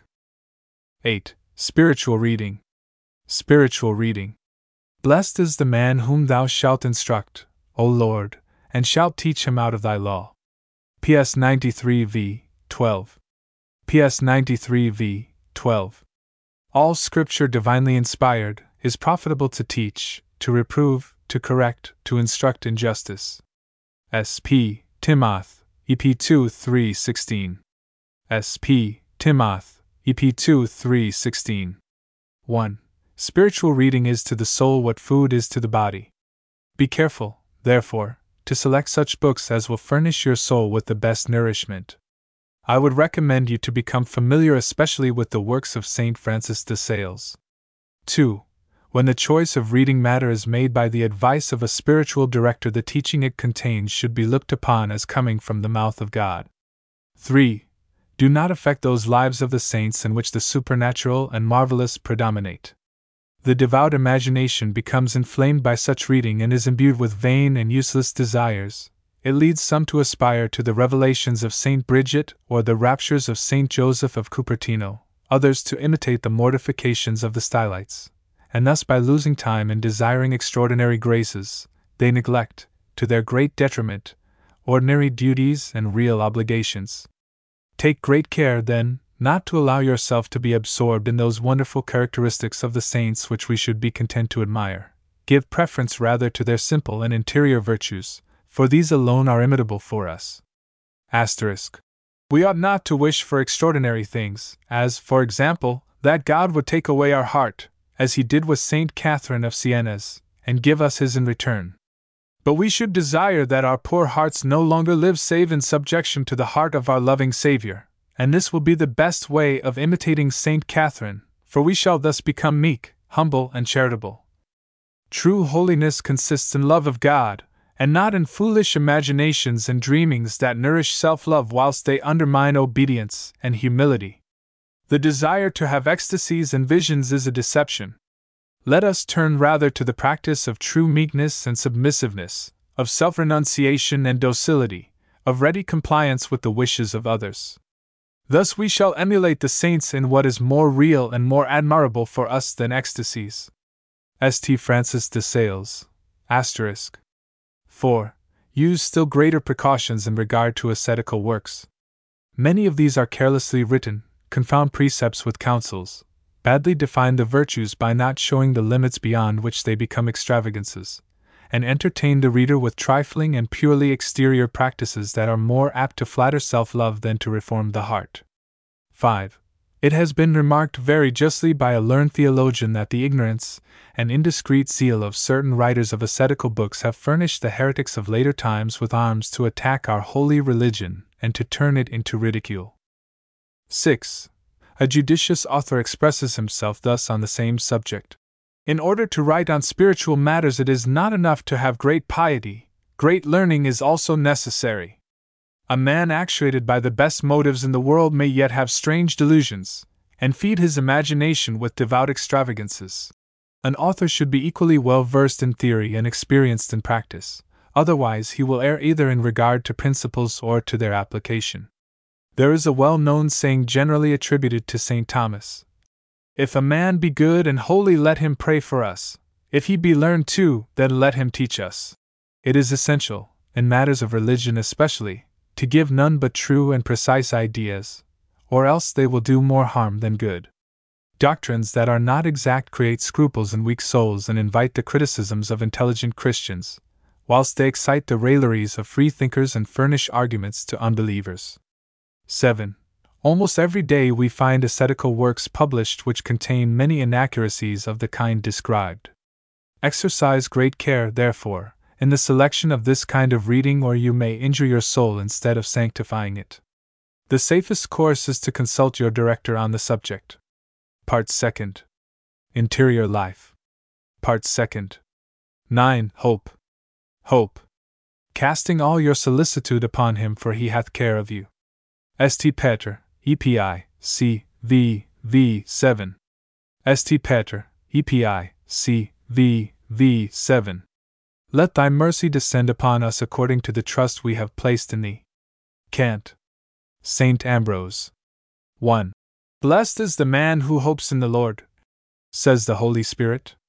The weakness of our souls is often attributable to lukewarmness in regard to the Christian virtue of hope. two. Hold fast to this great truth. He who hopes for nothing will obtain nothing. He who hopes for little will obtain little. He who hopes for all things will obtain all things. three. The mercy of God is infinitely greater than all the sins of the world. We should not, then, confine ourselves to a consideration of our own wretchedness, but rather turn our thoughts to the contemplation of this divine attribute of mercy. four. What do you fear? Says Saint Thomas of Villanova. This judge whose condemnation you dread is the same Jesus Christ who died upon the cross in order not to condemn you. five. Sorrow, not fear, is the sentiment our sins should awaken in us. When Saint Peter said to his divine Master, "Depart from me, O Lord, for I am a sinful man," what did our Savior reply? Noli timor, fear not. eight. Saint Augustine remarks that in the Holy Scriptures we always find hope and love preferred to fear. eight. six. Our miseries form the throne of the divine mercy. We are told by Saint Francis de Sales, "For if in the world there were neither sins to pardon, nor sorrows to soothe, nor maladies of the soul to heal, God would not have to exercise the most beautiful attribute of His divine essence." This was our Lord's reason for saying that He came into the world not for the just but for sinners. nine. nine. seven. Assuredly our faults are displeasing to God, but He does not on their account cease to cherish our souls. Asterisk, it is unnecessary to observe that this applies only to such faults as are due to the frailty inherent in our nature, and against which an upright will, sustained by divine grace, continually struggles. A perverse will, without which there can be no mortal sin, alienates us from God and renders us hateful in His eyes as long as we are subject to it. At the feast spoken of in the Gospel, the King receives with love the poor, the blind, and the lame who are clothed with the nuptial garment, that is to say, all those whom a desire to please God maintains in a state of grace notwithstanding their natural defects and frailty, but His rigorous justice displays itself against him who dares to appear there without this garment. This distinction, found everywhere throughout the Gospels, is essential in order to inspire us with a tender confidence when we fall, without diminishing our horror for deliberate sins. Asterisk. A good mother is afflicted at the natural defects and infirmities of her child, but she loves him none the less, nor does she refuse him her compassion or her aid. Far from it, for the more miserable and suffering and deformed he may be, the greater is her tenderness and solicitude for him. eight. We have, says Saint Paul, a good and indulgent high priest who knows how to compassionate our weakness, Jesus Christ, who has been pleased to become at once our brother and our mediator. ten. ten. nine. Do not forfeit your peace of mind by wondering what destiny awaits you in eternity. Your future lot is in the hands of God, and it is much safer there than if in your own keeping. ten. The immoderate fear of hell, in the opinion of Saint Francis de Sales, cannot be cured by arguments, but by submission and humility. eleven.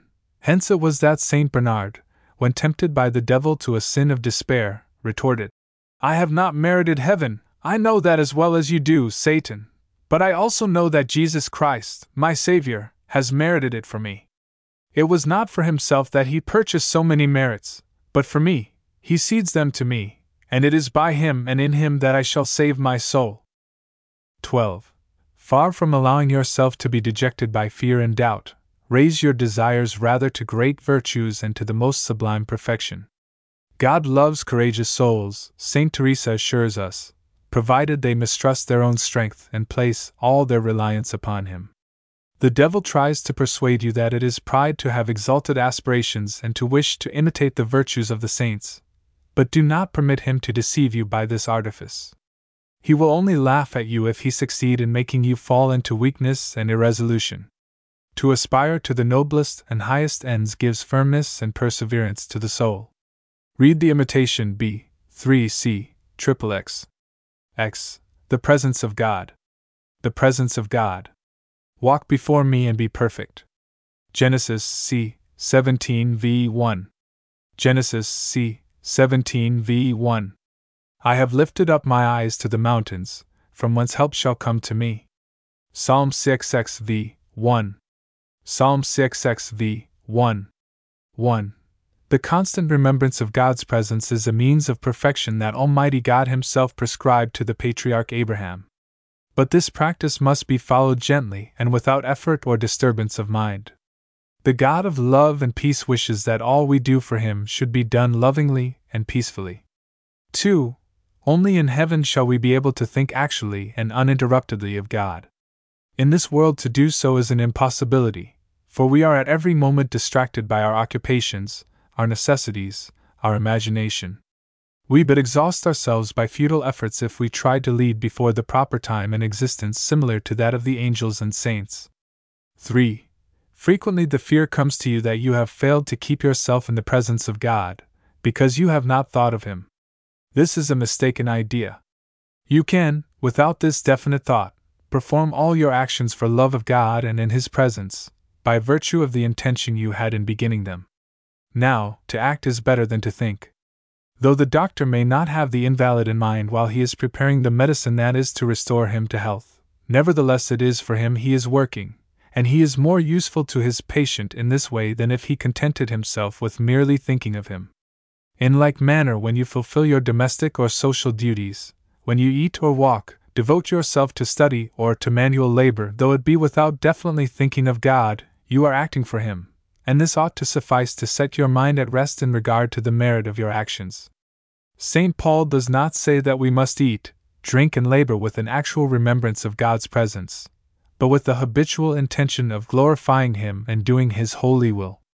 We fulfill this condition by making an offering each morning to God of all the actions of the day, and renewing the act interiorly whenever we can remember to do so. four. For this purpose, make frequent use of ejaculatory prayers. We have already spoken of them. Accustom yourself to make these pious aspirations naturally and without effort, and let them for the most part be expressive of confidence and love. five. Should it happen that a considerable space of time elapses without your having thought distinctly of God or raised your heart to Him by any loving ejaculation, do not allow this omission to worry you. The servant has performed his duty and deserves well of his master when he has done his will, even though he may not have been thinking of Him the while. Always bear in mind the fact that it is better to work for God than to think of Him. Thought has its highest spiritual value when it results in action. Action is meritorious in itself by virtue of the good intention which preceded it. eleven. Humility. Humility. If I glorify myself, my glory is nothing. Saint John chapter eight verse fifty-four. Saint John chapter eight verse fifty-four. For behold, I was born in iniquities, and in sins did my mother conceive me. Psalm seven verse seven. Psalm seven verse seven. one. Few persons have a correct idea of this virtue. It is frequently confused with civility or littleness. two.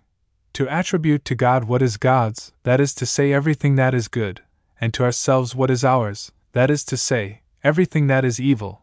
These are the essential characteristics of true humility. Asterisk hence it would appear at first sight that simple good sense ought to suffice to make men humble. Such would be the case were it not that our faculties have been impaired and vitiated in their very source by pride, that direful and ineffaceable consequence of original sin. The first man, a creature owing his existence directly to God, was bound to dedicate it entirely to Him and to pay continual homage for it as for all the other gifts he had received. This was a duty of simple justice. The day whereon he asserted a desire to be independent, he caused an utter derangement in the relations of the creature with his Creator. Pride, that tendency to self-sufficiency, to refer to self the use of the faculties received from God, pride, introduced into the soul of the first man by a free act of his will, has attached itself as an indelible stigma to the souls of all his descendants, and has become forevermore a part of their nature.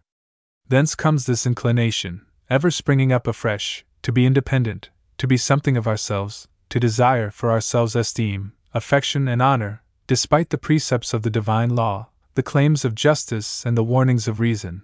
And thus it is that the whole spiritual life is but one long and painful conflict against this vicious propensity. divine grace, though sustaining us in the combat, never gives us a complete victory, for the struggle must endure until death, the closing chastisement of our original degradation, and the only one that can obliterate the last traces thereof. See Imitation B. three, ch thirteen to twenty-two. Asterisk. three. As God drew from nothingness everything that exists, in like manner does He wish to lay the foundations of our spiritual perfection upon the knowledge of our nothingness. Saint Bonaventure used to say, "Provided God be all, what matters it that I am nothing?" four.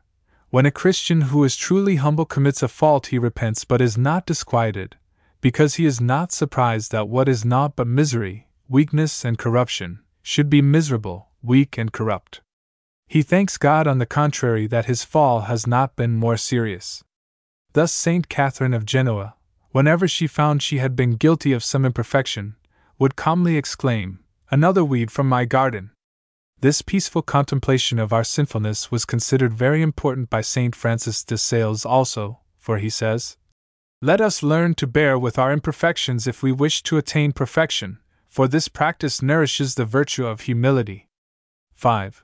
Some persons have the erroneous idea that in order to be humble they must not recognize in themselves any virtue or talent whatsoever.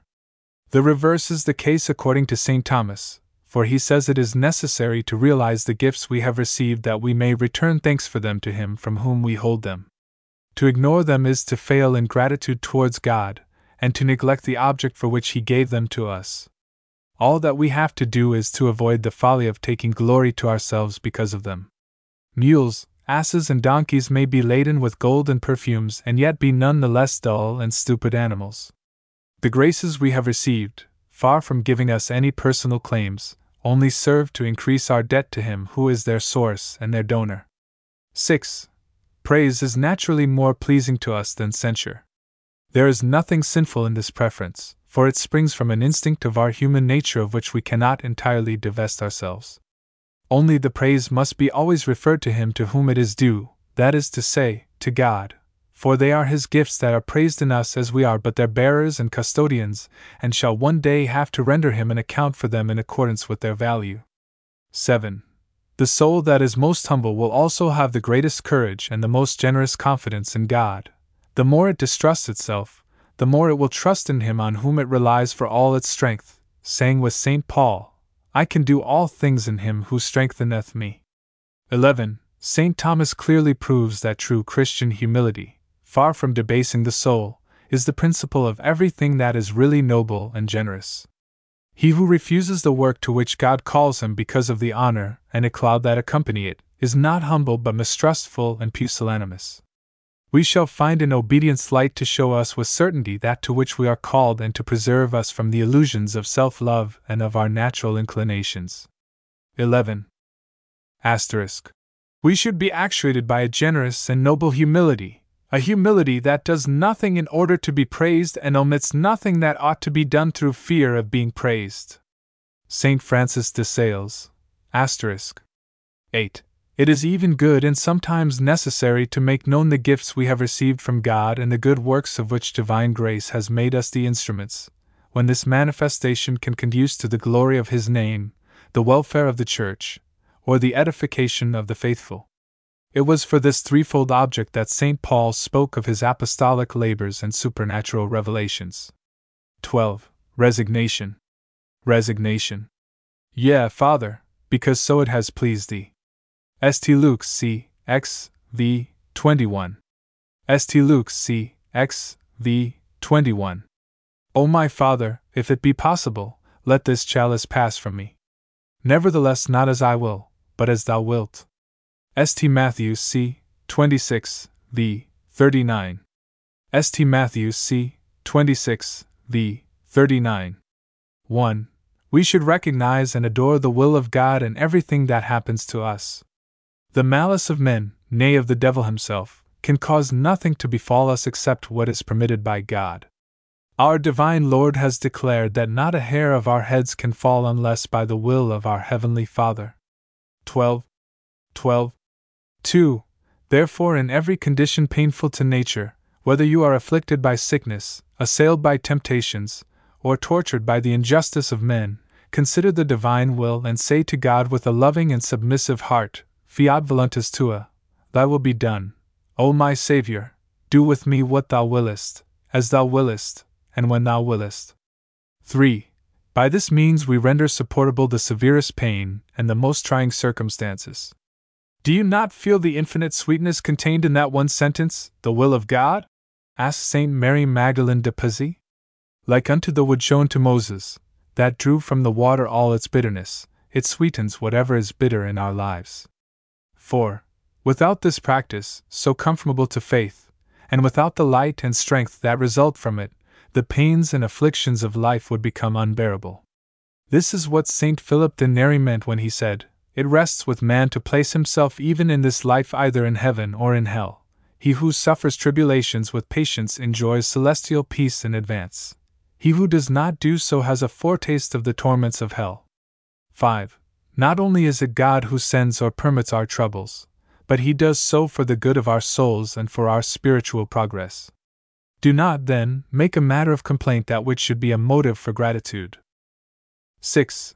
Saint Francis de Sales says that the cross is the royal door to the temple of sanctity, and the only one by which we can enter it.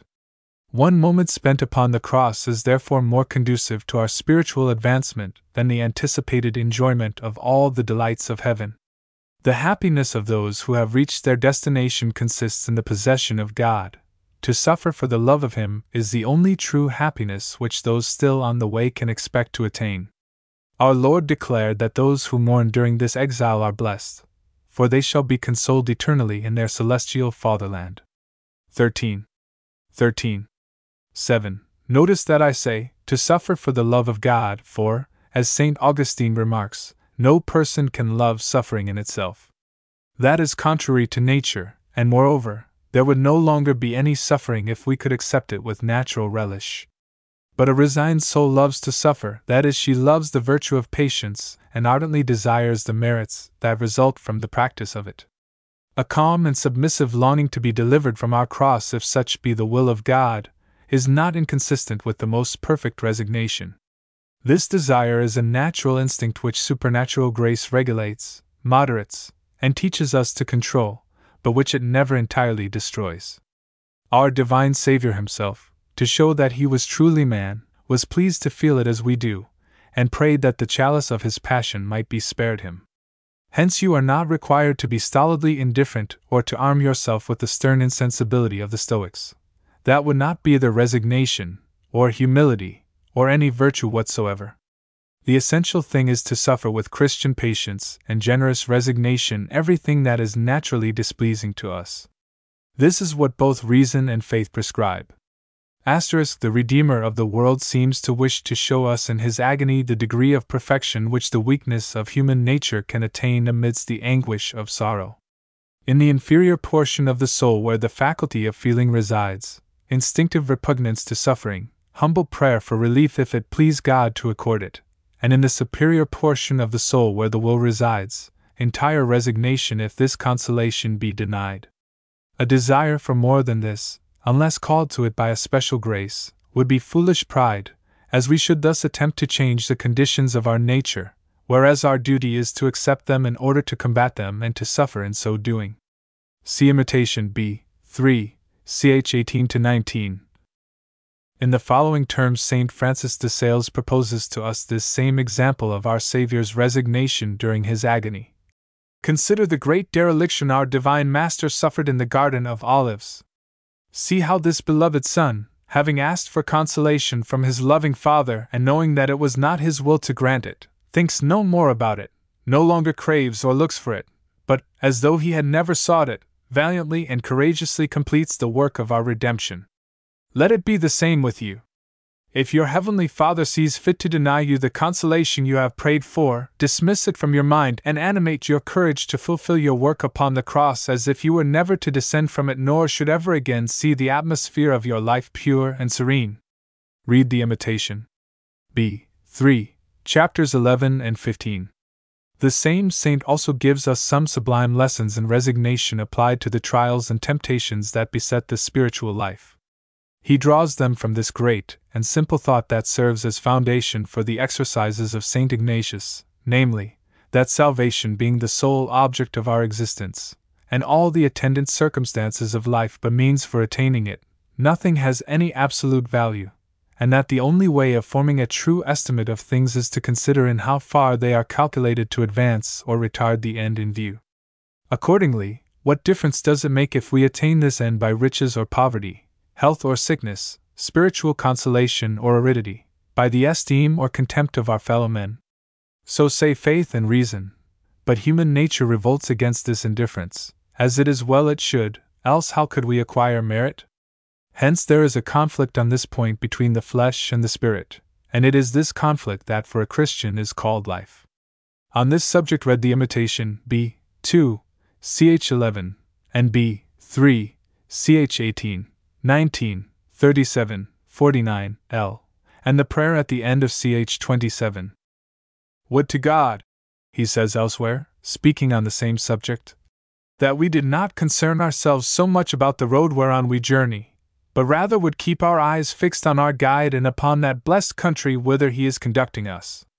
What should it matter to us if it be through deserts or pleasant fields that we walk, provided God be with us and we be advancing towards heaven? In short, for the honor of God, acquiesce perfectly in his divine will, and do not suppose that you can serve him better in any other way, for no one ever serves him well who does not serve him as he wishes. Now he wishes that you serve him without relish, without feeling, nay, with repugnance and perturbation of spirit. This service does not afford you any satisfaction, it is true, but it pleases him, it is not to your taste, but it is to his. Mortify yourself then cheerfully, and in proportion as you are prevented from doing the good you desire, do all the more ardently that which you do not desire. You do not wish to be resigned in this case, but you will be so in some other. Resignation in the first instance will be of much greater value to you. In fine, let us be what God wishes, since we are entirely devoted to Him, and would not wish to be anything contrary to His will, for were we the most exalted creatures under heaven, of what use would it be to us, if we were not in accord with the will of God?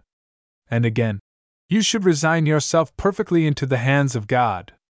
When you have done your best towards carrying out your design, of becoming a religious, He will be pleased to accept everything you do, even though it be something less good. You cannot please God better than by sacrificing to Him your will, and remaining in tranquility, humility and devotion, entirely reconciled and submissive to His divine will and good pleasure. You will be able to recognize these plainly enough when you find that notwithstanding all your efforts it is impossible for you to gratify your wishes. For God in His infinite goodness sometimes sees fit to test our courage and love by depriving us of the things which it seems to us would be advantageous to our souls, and if He finds us very earnest in their pursuit, yet humble, tranquil, and resigned to do without them if He wishes us to, He will give us more blessings than we should have had in the possession of what we craved. God loves those who at all times and in all circumstances can say to Him simply and heartily, "Thy will be done." Asterisk. thirteen. Scruples. Scruples. Having therefore such hope, we use much confidence. Saint Paul two. Cor C. three. v. twelve. Saint Paul two. Cor C. three. v. twelve. Fear is not in charity, but perfect charity casteth out fear, because fear hath pain. And he that feareth is not perfect in charity. Saint John I. Epist. C. four, v. eighteen. Saint John I. Epist. C. four, v. eighteen. one. There are persons who look upon scrupulosity as a virtue, confounding it with delicacy of conscience, whereas it is, on the contrary, not only a defect but one of a most dangerous character. The devout and learned Gerson says that a scrupulous conscience often does more injury to the soul than one that is too lax and remiss. two. Scruples warp the judgment, disturb the peace of the soul, beget mistrust of the sacraments, and estrangement from them, and impair the health of body and mind. How many unfortunates have begun by scrupulosity, and ended in insanity? How many, more unfortunate still, have begun by scruples and ended in laxity and impiety? Shun then this insidious poison, so deadly in its effects on true piety, and say with Saint Joseph of Cupertino, "Away with sadness and scruples. I will not have them in my house." three. Scrupulosity is an unreasonable fear of sin in matters where there is not even material for sin. But the victim does not call his doubts and fears scruples, for he would not be tormented by them if he believed he could give them that name. He should, however, place implicit reliance in the opinion of his spiritual guide when he tells him they are such, and that he must not allow himself to be influenced by them. four. In all his actions a scrupulous person sees only an uninterrupted series of sins, and in God nothing but vengeance and anger. He ought, therefore, to consider almost exclusively the attribute of the Divine Master by which he most delights to manifest himself, mercy, and to make it the constant subject of his thoughts, meditations and affections. Asterisk. We should do everything from love and nothing from constraint. It is more essential to love obedience than to fear disobedience. Saint Francis de Sales. Asterisk. five. There is but one remedy for scruples, and that is entire and courageous obedience. It is a secret pride, says Saint Francis de Sales, that entertains and nourishes scruples, for the scrupulous person adheres to his opinion and inquietude in spite of his director's advice to the contrary. He always persuades himself in justification of his disobedience that some new and unforeseen circumstance has occurred to which this advice cannot be applicable. But submit, adds the saint, without other reasoning than this, I should obey, and you will be delivered from this lamentable malady. six. By sadness and anxiety the children of God do a great injury to their Heavenly Father. They thereby seem to bear witness that there is little happiness to be found in the service of a Master so full of love and mercy, and to give the lie to the words of him who said, Come unto me all you that labor and are heavily burdened, and I will refresh you. Asterisk. Woe to that narrow and self-absorbed soul that is always fearful, and because of fear has no time to love and to go generously forward. Oh my God!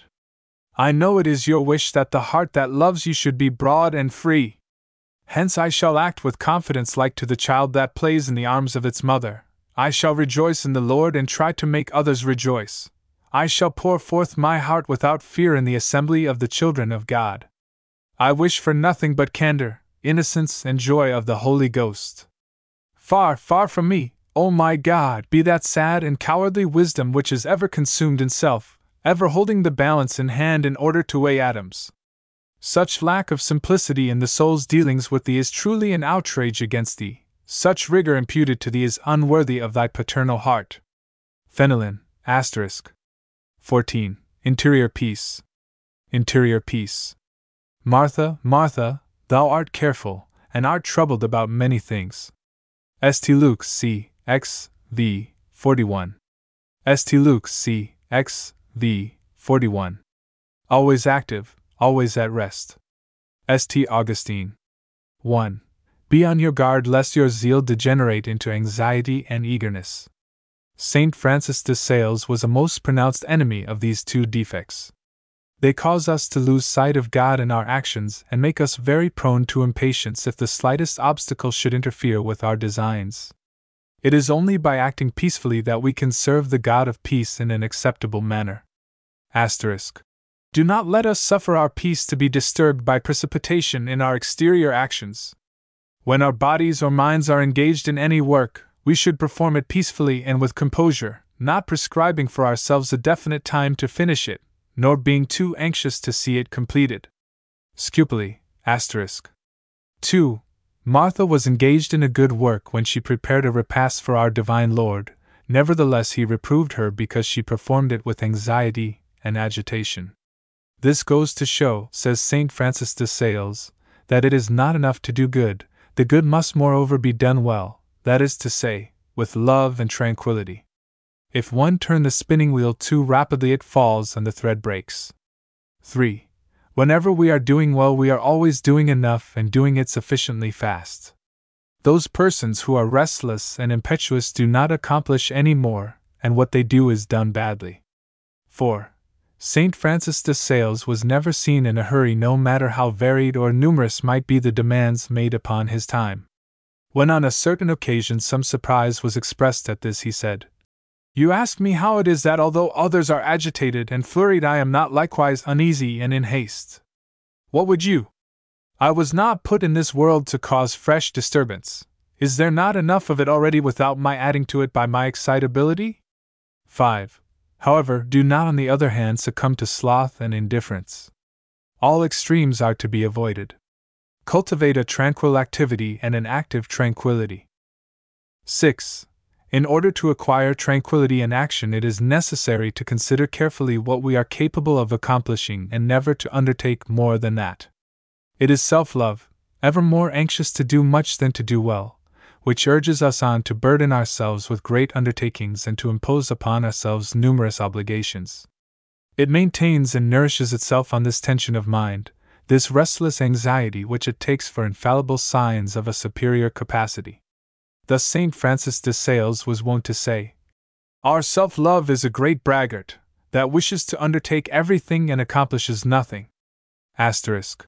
It appears to me that you are over-eager and anxious in the pursuit of perfection. Now I tell you truthfully, as it is said in the Book of Kings, fourteen, that God is not in the great and strong wind, nor in the earthquake, nor in the fire, but in the gentle movement of an almost imperceptible breeze. Anxiety and agitation contribute nothing towards success. The desire of success is good, but only if it be not accompanied by solicitude. I expressly forbid you to give way to inquietude, for it is the mother of all imperfections. Peace is necessary in all things and everywhere. If any trouble come to us, either of an interior or exterior nature, we should receive it peacefully. If joy be ours, it should be received peacefully. Have we to flee from evil, we should do it peacefully, otherwise we may fall in our flight and thus give our enemy a chance to kill us. Is there a good work to be done? We must do it peacefully, or else we shall commit many faults by our hastiness. And even as regards penance, that too must be done peacefully. Behold, said the prophet, in peace is my bitterness most bitter. fifteen. Asterisk. fourteen. fifteen. fifteen. Sadness. Sadness. I rejoiced at the things that were said to me, we shall go into the house of the Lord. Sing joyfully to God, all the earth, serve ye the Lord with gladness. Why art thou sad, O my soul, and why dost thou trouble me? Psalms Xi, ninety-nine, forty-two. Xi, ninety-nine, forty-two. And God shall wipe away all tears from their eyes. Epoc. C. twenty-one, v. four. Epoc. C. twenty-one, v. four. one. Sadness, says Saint Francis de Sales, is the worst thing in the world, sin alone excepted. two. It is a dangerous error to seek recollection in sadness. It is the Spirit of God that produces recollection. Sadness is the work of the spirit of darkness. three. Do not forget the rule given by Saint Francis de Sales for the discernment of spirits. Any thought that troubles and disquiets us cannot come from the God of peace, who makes his dwelling place only in peaceful souls. Asterisk. Yes, my daughter, I now tell you in writing what I before said to you in person, always be as happy as you can in well-doing, for it gives a double value to good works to be well done and to be done cheerfully. And when I say, rejoice in well-doing, I do not mean that if you happen to commit some fault you should on that account abandon yourself to sadness. For God's sake, no, for that would be to add defect to defect. But I mean that you should persevere in the wish to do well, that you return to it the moment you realize you have deviated from it, and that by means of this fidelity you live happily in the Lord. May God be ever in our heart, my daughter. Live joyfully and be generous, for this is the will of God, whom we love and to whose service we are consecrated. Saint Francis de Sales, asterisk, Imitation B. three, Chapter forty-seven. four. It is wrong to deny oneself all diversion. The mind becomes fatigued and depressed by remaining always concentrated in itself, and thus more easily falls a prey to sadness. Saint Thomas says explicitly that one may incur sin by refusing all innocent amusement. Every excess, no matter what its nature, is contrary to order and consequently to virtue. five. Recreations and amusements are to the life of the soul what seasoning is to our corporal food. Food that is too highly seasoned quickly becomes injurious, and sometimes fatal in its effects. That which is not seasoned at all soon becomes unendurable because of its insipidity and unpalatableness. six. As to the amount of diversion it is right to take, no absolute measure can be given. The rule is that each person should have as much as is necessary for him. This quantity varies according to the bent of the mind, the nature of the habitual occupations, and the greater or less predisposition to sadness one observes in his disposition. seven. When you find your heart growing sad, divert yourself without a moment's delay. Make a visit, enter into conversation with those around you, read some amusing book, take a walk, sing, do something, it matters not what, provided you close the door of your heart against this terrible enemy. As the sound of a trumpet gives the signal for a combat, so sad thoughts apprise the devil that a favorable moment has come for him to attack us. sixteen. Liberty of Spirit. Liberty of Spirit. Now the Lord is a Spirit, and where the Spirit of the Lord is, there is liberty. Saint Paul two. Cor c. three, v. seventeen. Saint Paul two. Cor c. three, v. seventeen. For you have not received the spirit of bondage again in fear, but ye have received the spirit of adoption of sons, whereby we cry, Abba, Father. Saint Paul, Romans c. eight, v. fifteen. Saint Paul, Romans c. eight, v. fifteen. Love God and do what you will. Saint Augustine. one. Christian liberty of spirit, so earnestly recommended by the saints, consists in not becoming the slave of anything, even though good, unless it be of God's will. Thus our purest inclinations, our holiest habits, our wisest rules of conduct, should yield without murmur or complaint to every manifestation of this divine will, in order that they may never become for us obstacles or impediments to good, or the occasion of trouble and disquietude. By this means only can we perform all our actions with cheerful confidence and devout courage. Asterisk. I leave you the spirit of liberty, not that liberty which hinders obedience, for such is the liberty of the flesh, but that which excludes scruples and constraint. We ask of God above all things that His name be hallowed, that His kingdom come, that His will be done on earth as it is in heaven.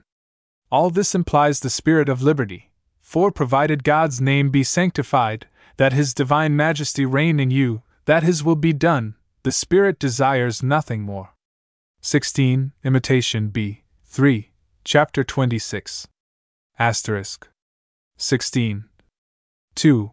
Saint Francis de Sales, speaking on this important subject, says, He who possesses the spirit of liberty will on no account allow his affections to be mastered even by his spiritual exercises, and in this way he avoids feeling any regret if they are interfered with by sickness or accident. I do not say that he does not love his devotions, but that he is not attached to them. three. A soul that is attached to meditation, if interrupted, will show chagrin and impatience. A soul that has true liberty will take the interruption in good part, and show a gracious countenance to the person who was the cause of it. For it is all one to it whether it serve God by meditating or by bearing with its neighbor. Both duties are God's will, but just at this time patience with others is the more essential. four. The fruits of this holy liberty of spirit are prompt and tranquil submission and generous confidence. Saint Francis de Sales relates that Saint Ignatius ate flesh meat one day in Holy Week simply because his physician thought it expedient for him to do so on account of a slight illness. A spirit of constraint would have made him allow the doctor to spend three days in persuading him, he adds, and would then very probably have refused to yield.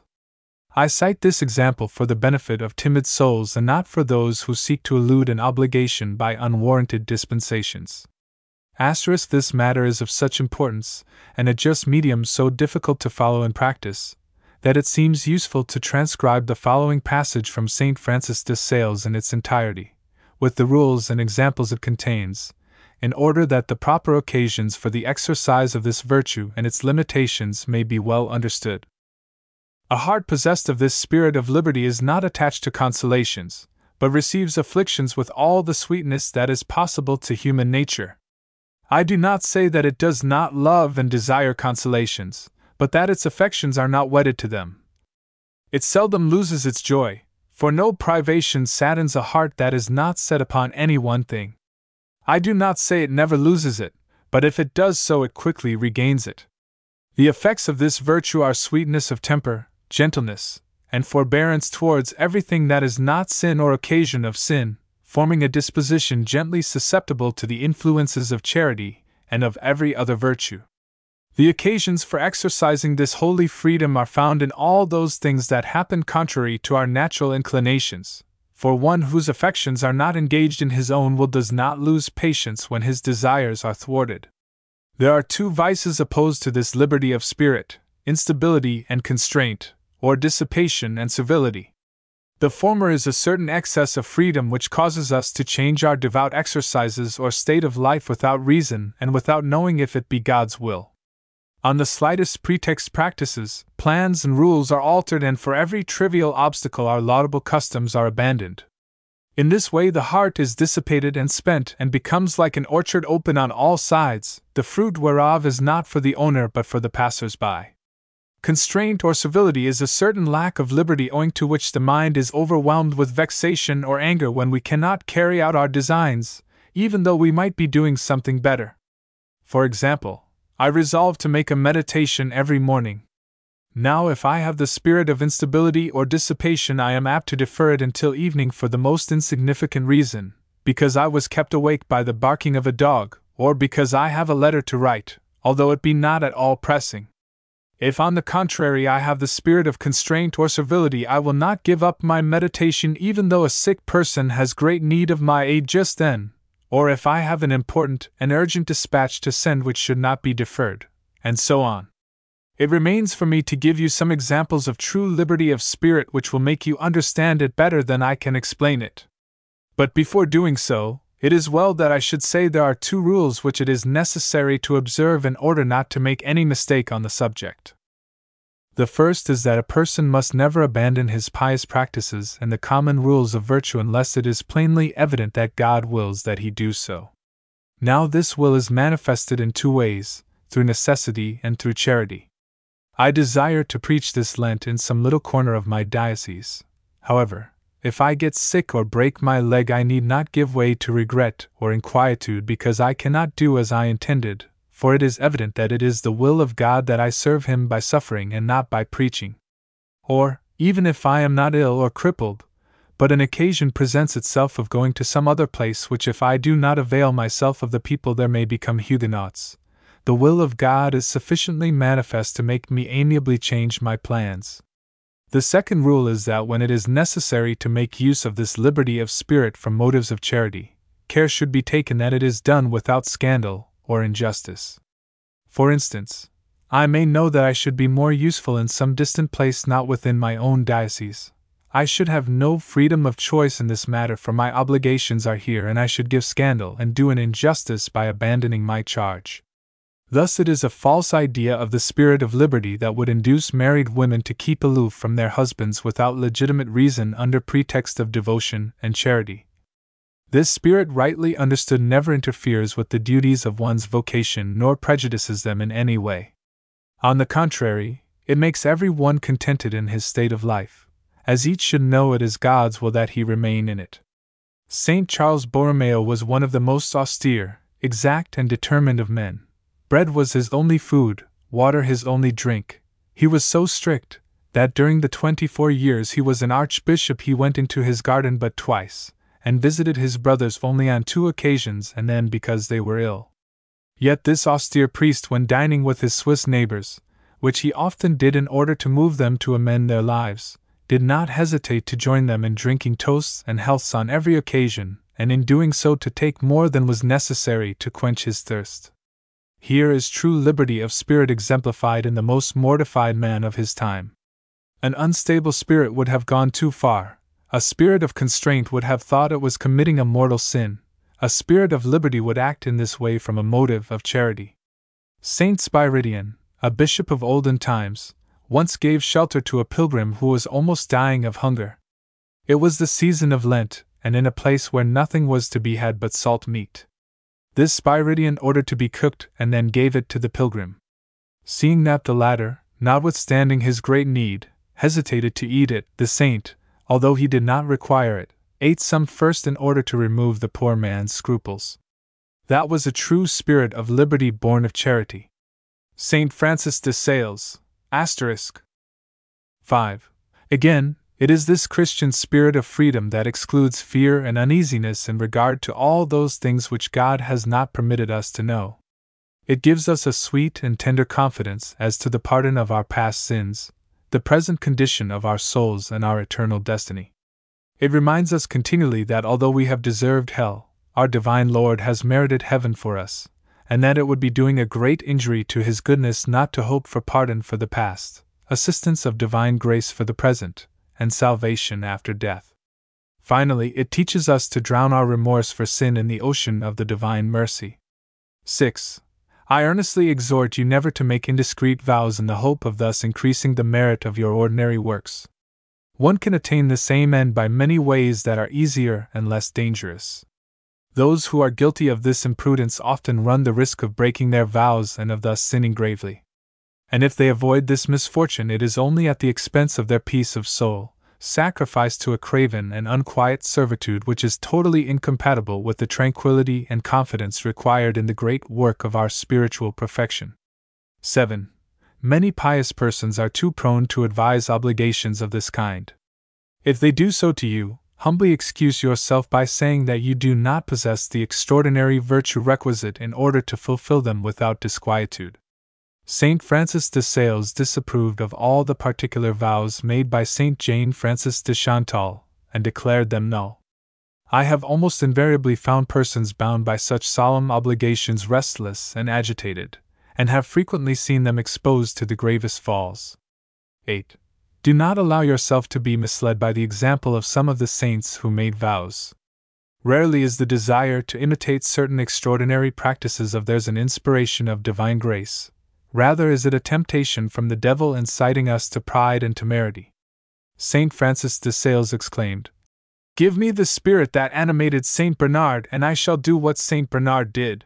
Let us apply ourselves, I repeat, to the imitation of those simple and solid virtues by which the saints attained sanctity, and be content to admire those supernatural acts that suppose it already acquired.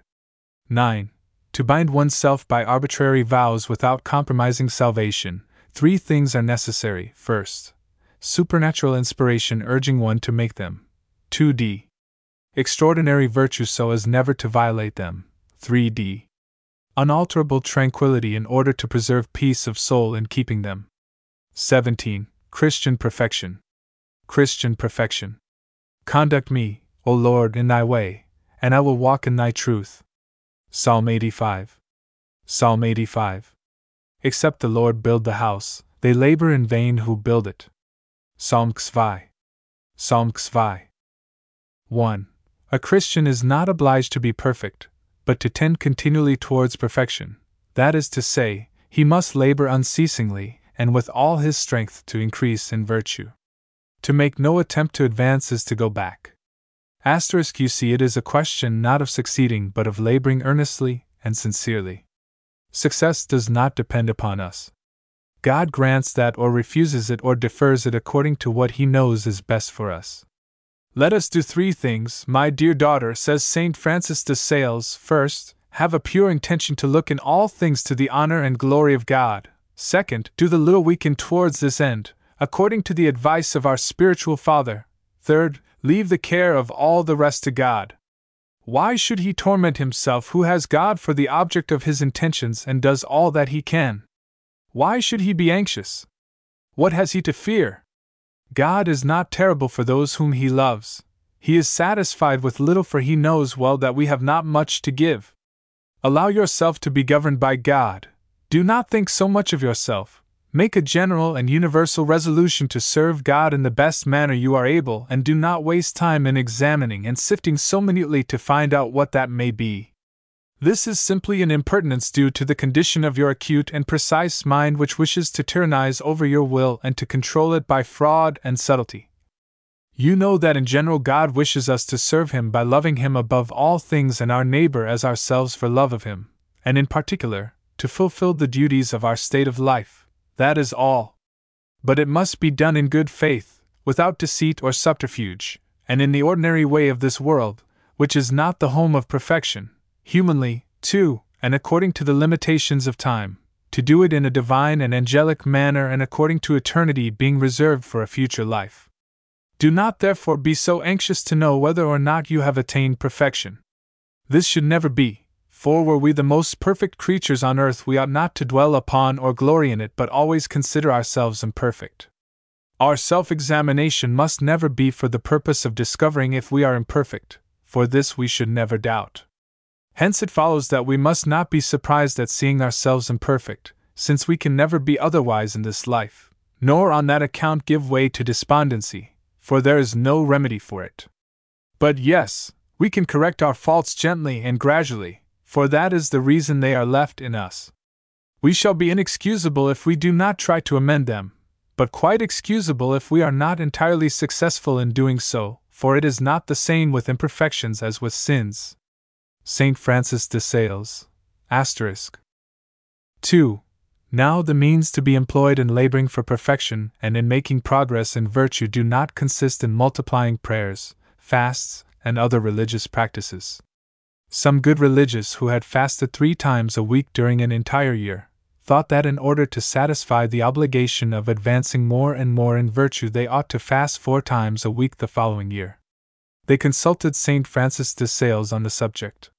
He laughingly answered them, "If you fast four times a week this year so as to advance in perfection, you will be obliged for the same reason to fast five times the next year, then six, then seven times, and the number of your fasts being always the gauge of the degree of perfection you shall have attained, it will be necessary for you, under pain of advancing no more, thereafter to fast twice a day, then thrice, then four times, and so on."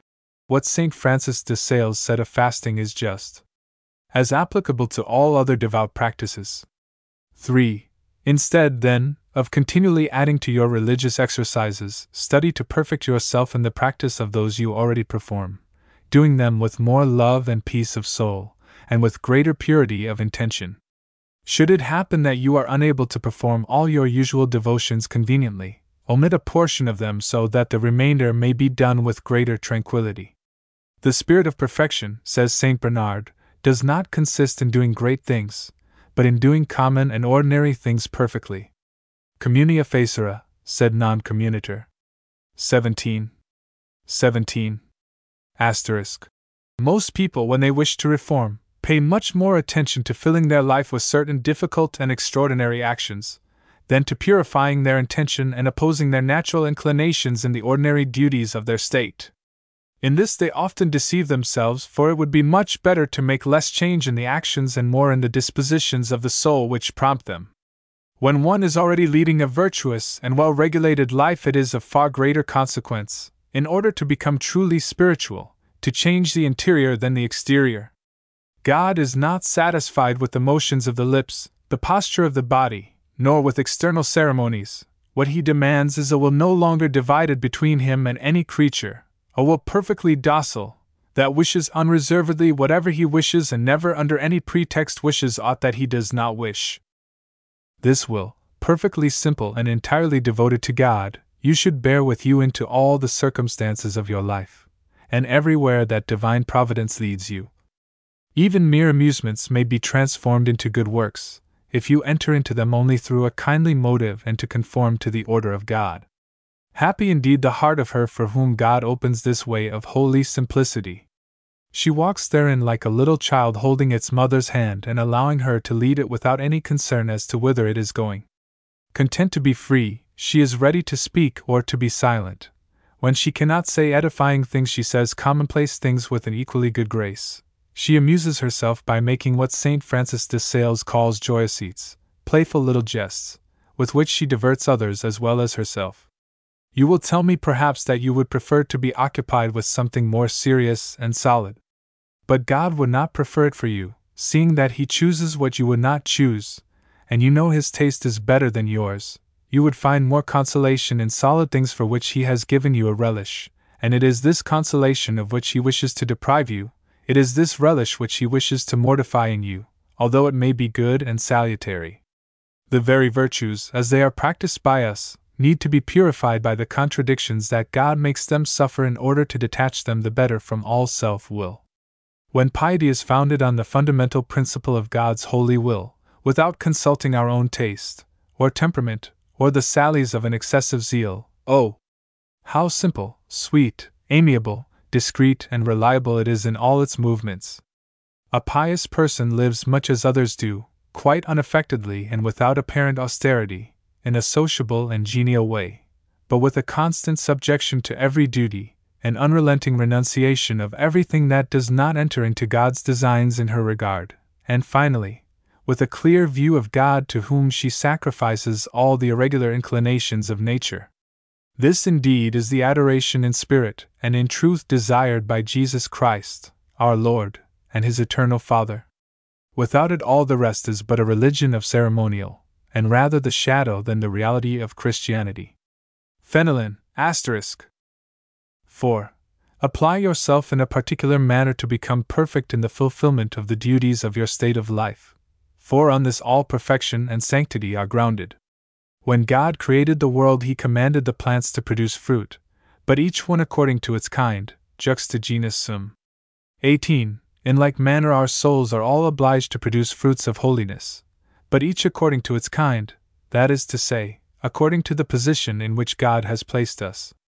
Elias in the desert and David on the throne had not to become holy by a like process, and Joshua amidst the tumult of arms would have sought in vain to sanctify himself by the same means as Samuel in the peaceful retreat of the temple. This instruction is addressed to those who being placed in the world would wish to practice there the virtues of the cloister, or whilst residing in palaces would attempt to lead the life of the solitaries of the desert. They bear fruits which are excellent in themselves, no doubt, but not according to their kind, juxta genus sum, and hence they do not fulfill the will of God. eighteen. five. Perfection has but one aim, and it is the same for all, to wit, the love of God, but there are diverse ways of attaining it. Among the saints themselves we find most striking differences. Saint Benedict was never seen to laugh, whereas Saint Francis de Sales laughed frequently and was always animated, bright, and cheerful. Saint Hilarion considered it an act of sensuality to change his habit, whilst, on the other hand, Saint Catherine of Siena was extremely particular about bodily cleanliness, which she looked upon as a symbol of purity of soul. If you consult Saint Jerome, you hear only of fear of the terrible judgments of God. Read Saint Augustine, and you will find only the language of confidence and love. The minds, dispositions, and characters of men are as varied as their physiognomies. Grace perfects them little by little but does not change their nature. Hence in our endeavors to imitate the ways of such or such a saint for whom we feel a particular attraction, we should not condemn those of the others, but say with the psalmist, Omnis Spiritus Laudat Dominum. nineteen. Consult your director as to whom and what may be most suitable for your imitation. nineteen. six. Never be afraid that you are not following the way of perfection because you still have defects, and commit many faults. This was true of the greatest saints, for Saint Augustine declares that all of them could exclaim with the Apostle Saint John, "If we claim to be without sin, we deceive ourselves and the truth is not in us. He who came into the world with sin," says Saint Gregory the Great, "cannot live there without sin." Asterisk. Act like the little child who, when it feels that its mother is holding it by the sleeve, runs about quite boldly and without being surprised at all the little falls it gets. Thus, as long as you find that God is holding you by the goodwill and the resolution He has given you to serve Him, go on bravely and do not be astonished that you stumble and fall occasionally. There is no need to be troubled about it, provided that at certain intervals you cast yourself into your Father's arms and embrace Him with the kiss of charity. Go on your way, then, cheerfully and heartily, doing the best you can. And if it cannot always be cheerfully, let it at least be always courageously and faithfully. Saint Francis de Sales. Asterisk. seven. But we must bear in mind the vast difference that exists between the love of sin and sin committed inadvertently or from weakness. See Confession, section fourteen. Affection for sin is the sole obstacle to perfection. Thus the most learned fathers of the Church make a distinction between two kinds of tepidity: that which can be avoided and that which cannot be avoided. The former condition is that of a soul that retains an attachment for certain sins, the other, that of one falling into sin through frailty and from being taken unawares, which has been the case even with the greatest saints. eight. Therefore, in place of troubling yourself about these accidental falls, inseparable from human nature, Make them turn to your spiritual advantage by causing them to increase your humility. It often happens, says Saint Gregory the Great, that God allows great defects to remain in some souls at the beginning of their spiritual life, that by means of them they may grow in self-knowledge and learn to place their entire confidence in Him. Saint Augustine tells us that God in His infinite wisdom has been better pleased to bring forth good out of evil than to hinder the evil itself. Thus, when you learn to draw fruits of humility from your faults, you correspond to the sublime designs of God's unspeakable providence. nine. Should you happen to fear that you are not walking in the true way of perfection, consult your director and place implicit reliance upon the answer he gives you. Who is the saint that has not had to suffer because of a like doubt? But they were all reassured by the consideration of God's infinite goodness and by obedience to their spiritual father. Asterisk Some persons, although conscious of a sincere desire to serve God, nevertheless are disposed to feel alarmed about their spiritual condition, at the remembrance of all they have heard and read in regard to false consciences, self-illusion, and the deceptive security of those who are following a wrong path. There are two ways of forming a false conscience. First, by choosing among our duties those for which we feel most attraction and natural tendency, and then, in order to give ourselves up to them more than is necessary, to persuade ourselves we can neglect the others. Thus, a person with a preference for exterior acts of religion will spend all day praying or attending sermons and offices of the church, and considers herself very devout, although she may have been neglecting her temporal duties. Another, being differently disposed, will apply herself exclusively to the duties of her state of life, sacrificing to them without regret those of religion, quite convinced that one who is faithful in all the domestic relations, and gives to every one his due, cannot possibly be otherwise than pleasing to God.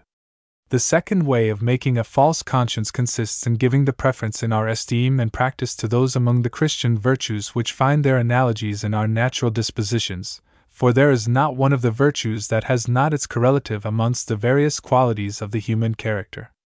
Persons of a gentle and placid disposition will affect meekness, the practice of which will be very easy for them and require no effort, and imagining they exercise a Christian virtue when in reality they only follow a natural bent, they are liable to fall into a culpable weakness.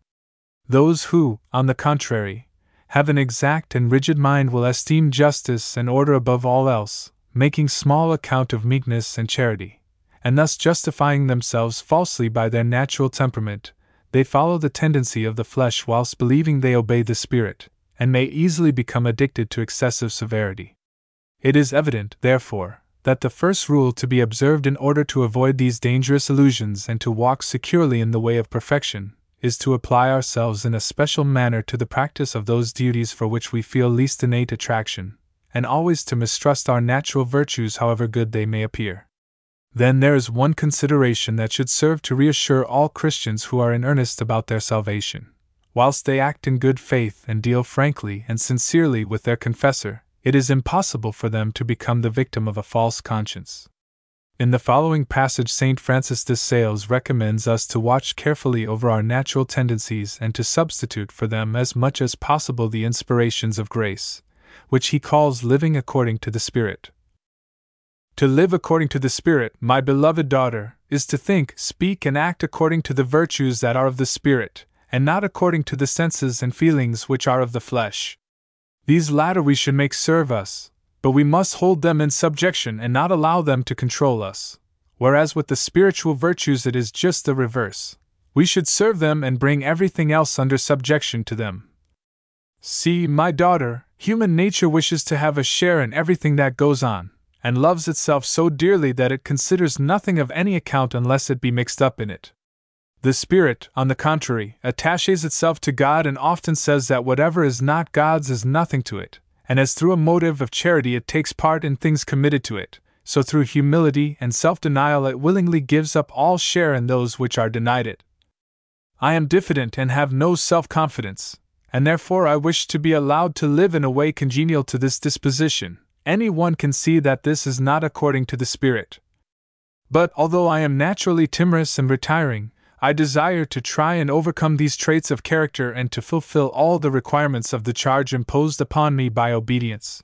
Who does not see that this is to live according to the Spirit? Hence, as I have said before, my dear daughter, to live according to the Spirit is to have our actions, our words and our thoughts such as the Spirit of God would require of us. When I say thoughts, I of course mean voluntary thoughts. I am sad, says someone, consequently I shall not speak. Magpies and parrots do the same. I am sad, but as charity requires me to speak, I shall do so. Spiritual persons act thus. I am slighted and I get angry, so do peacocks and monkeys. I am slighted and I rejoice thereat. That is what the apostles did. In fine, to live according to the Spirit is to do in all circumstances and on all occasions whatever faith, hope, and charity demand of us, without even waiting to consider if we are or are not influenced by our natural disposition. The Imitation of Christ, B three, ch Liv. Asterisk. ten. Generally speaking, it is only after a long and painful struggle that one succeeds in climbing the mount of perfection. There are some statues, says Saint Francis de Sales, that it has cost the artist thirty years' labor to perfect. Now the perfecting of a soul is a much more difficult work. We must therefore set about it with tranquility, patience, and confidence in God. We shall always obtain what we wish soon enough if we obtain it at the time God pleases to grant it. Part third. Social Life. Part third. eighteen. Charity. Charity. By this shall all men know that ye are my disciples, if ye have love one for another. St. John c. thirteen, v. thirty-five. St. John c. thirteen, v. thirty-five. He who saith he is in the light, and hateth his brother, he is in darkness even until now. St. John epi. c. two, v. nine. St. John epi. c. two, v. nine. one. Our divine Lord has said that his disciples should be known by their love one for another. This Christian virtue of charity makes us love our neighbor and God, the creature, for the sake of the Creator. Love of God, love of our neighbor, these virtues are two branches springing from the same trunk and having but one and the same root. two. Assist your brethren in their needs whenever you can. However, you should always be careful to consult the laws of prudence in this matter, and to be guided by your means and position. Supply by a desire to do good for the material aid you are unable to give. three. When your neighbor offends you, he does not cease on that account to be the creature and the image of God, therefore the Christian motive you have for loving him still exists.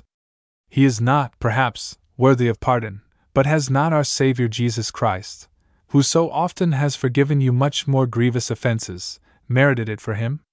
four. Observe, however, that we can scarcely avoid feeling some repugnance for those who have offended us, but to feel and to consent are two distinct and widely different things, as we have already said. When religion commands us to love our enemies, the commandment is addressed to the superior portion of the soul, the will, not to the inferior portion in which reside the carnal affections that follow the natural inclinations. In a word, when we speak of charity, the question is not of that human friendship which we feel for those who are naturally pleasing to us, a sentiment wherein we seek merely our own satisfaction, and which therefore has nothing in common with charity. Asterisk. Charity makes us love God above all things, and our neighbor as ourselves, with a love not sensual, not natural, not interested, but pure, strong, and unwavering, and having its foundation in God. A person is extremely sweet and agreeable, and I love her tenderly, or she loves me well and does much to oblige me, and on that account I love her in return. Who does not see that this affection is according to the senses and the flesh? For animals that have no soul but only a body and senses, love those who are good and gentle and kind to them. Then there is another person who is brusque and uncivil, but apart from this is really devout and even desirous of becoming gentler and more courteous. Consequently, not for any gratification she affords me, or for any self-interested motive whatever, but solely for the good pleasure of God, I talk to her, aid her, love her. This is the virtue of charity indeed, for nature has no share in it. Saint Francis de Sales. Read Saint Luke c. six, verses thirty-two thirty-three thirty-four. Saint Luke c. six, verses thirty-two thirty-three thirty-four. The literal and exact fulfillment of the evangelical precept is often found impracticable. How, we say, Is it possible to have for all men indiscriminately that extreme sensibility we feel for everything that touches us individually, that constant solicitude for our spiritual or temporal interests, that delicacy of feeling that we reserve for ourselves and for certain objects specially dear to us, and yet it is literally au pied de la lettre that our Lord's precept should be observed? What then is to be done? An answer will be found in the following passage from Fenelon, and we shall see that it is not a question of exaggerating the love of one's neighbor, but of moderating self-love, and thus making both the one and the other alike subordinate to the love of God. To love our neighbor as ourselves does not mean that we should have for him that intense feeling of affection that we have for ourselves, but simply that we wish for him, and from the motive of charity, what we wish for ourselves. Pure and genuine love, love having for its soul and the object beloved, should be reserved for God alone, and to bestow it elsewhere is a violation of a divine right. Asterisk. five. But although it is forbidden us to show hatred or to entertain it voluntarily against the wicked and those who have offended us, this is not meant to prevent us from defending ourselves or taking such precautions against them as prudence suggests. Christian charity obliges and disposes us to love our enemies and to be good to them when there is occasion to do so. But it should not carry us so far as to protect the wicked, nor leave us without defense against their aggressiveness. It allows us to be vigilant in guarding against their encroachments, and to take precautions against their machinations. six. Always be ready and willing to excuse the faults of your neighbor, and never put an unfavorable interpretation upon his actions. The same action, says Saint Francis de Sales, may be looked upon under many different aspects. A charitable person will ever suppose the best, an uncharitable one will just as certainly choose the worst. Asterisk. Do not weigh so carefully the sayings and doings of others, but let your thought of them be simple and good, kindly and affectionate. You should not exact of your neighbor greater perfection than of yourself, nor be surprised at the diversity of imperfections, for an imperfection is not more an imperfection from the fact that it is extravagant and peculiar. Asterisk. seven. It is very difficult for a good Christian to become really guilty of rash judgment, in the true sense of the word, which is that, without just reasons or sufficient grounds he forms and pronounces in his own mind in a positive manner a condemnation of his neighbor. The grave sin of rash judgment is frequently confounded with suspicion, or even simple distrust, which may be justifiable on much slighter grounds. eight. Suspicion is permissible when it has for its aim measures of just prudence. Charity forbids gratuitously malevolent thoughts, but not vigilance and precaution. nine. Suspicion is not only permissible, but it is at times an important duty for those who are charged with the direction and guardianship of others. Thus it is a positive obligation for a father in regard to his children, and for a master in regard to his servants, whenever there is occasion to correct some vice they know exists, or to prevent some fault they have reasonable cause to fear. ten. As to simple mistrust, which should not be confused with suspicion, it is only an involuntary and purely passive condition, to which we may be more or less inclined by our natural disposition without our free will being at all involved. Mistrust, suspicion, rash judgment are then three distinct and very different things, and we should be careful not to confound them. nineteen. Zeal. Zeal. But if you have bitter zeal, and there be contentions in your heart, glory not, and be not liars against the truth, for this is not wisdom descending from above, but earthly, sensual, diabolical. Saint James Cath. E P C three, verses fourteen and fifteen. Saint James Cath. E P C three, verses fourteen and fifteen. For the anger of man worketh not the justice of God. Saint James Cath. E P C four, twenty. Saint James Cath. E P C four, twenty. one. Zeal for the salvation of souls is a sublime virtue, and yet how many errors and sins are every day committed in its name. Evil is never done more effectually and with greater security, says Saint Francis de Sales, than when one does it believing he is working for the glory of God. two. The saints themselves can be mistaken in this delicate matter.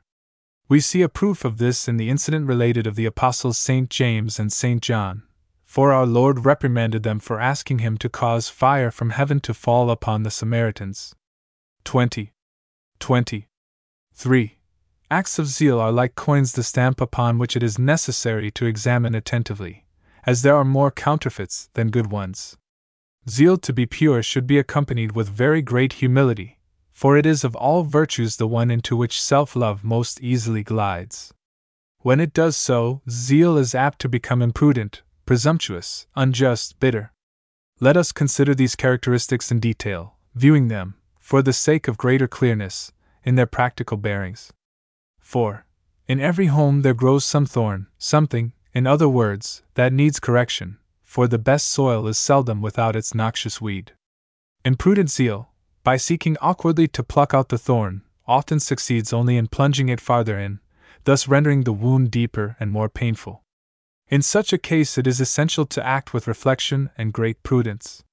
There is a time to speak and a time to be silent, says the Holy Spirit. twenty-one. Prudent zeal is silent when it realizes that to be so is less hurtful than to speak. twenty-one. five. Some persons are even presumptuous enough in their mistaken zeal to meddle in the domestic affairs of strange families, blaming, counseling, attempting to reform without measure or discretion, thus causing an evil much greater than the one they wish to correct. Let us employ the activity of our zeal in our own reformation, says Saint Bernard, and pray humbly for that of others. It is great presumption on our part thus to assume the role of apostles when we are not as yet even good and faithful disciples. Not that you should be by any means indifferent to the salvation of souls, on the contrary, you must wish it most ardently, but do not undertake to effect it except with great prudence, humility, and diffidence in self. six. Again, there are pious persons whose zeal consists in wishing to make everybody adopt their particular practices of devotion. Such a one, if she have a special attraction for meditating on the passion of our Divine Lord or for visiting the Blessed Sacrament, would like to oblige every one, under pain of reprobation, to pass long hours prostrate before the crucifix or the tabernacle.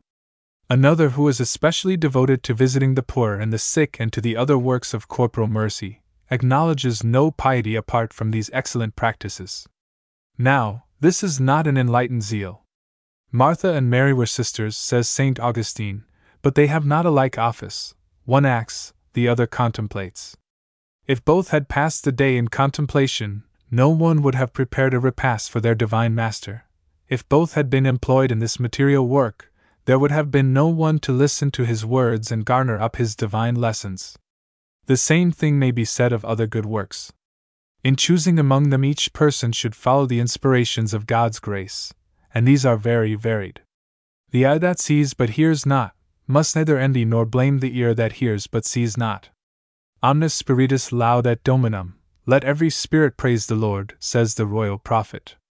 twenty-two. twenty-two. seven. Bear well in mind that the zeal which would lead you to undertake works not in conformity with your position, however good and useful they may be in themselves, is always a false one. This is especially true if such cause us interior trouble or annoyance. For the holiest things are infallibly displeasing to God when they do not accord with the duties of our state of life. eight. Saint Paul condemned in strong terms those Christians who showed a too exclusive preference for their spiritual masters, some admitting as truth only what came from the mouth of Peter, others acknowledging none save Paul, and others again none but Apollo.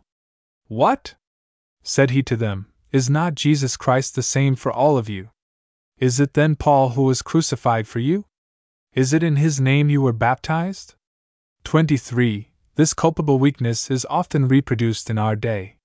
Persons otherwise pious carry to excess the esteem and affection they have for their spiritual directors, exalt without measure their wisdom and holiness, and do not scruple to depreciate all others.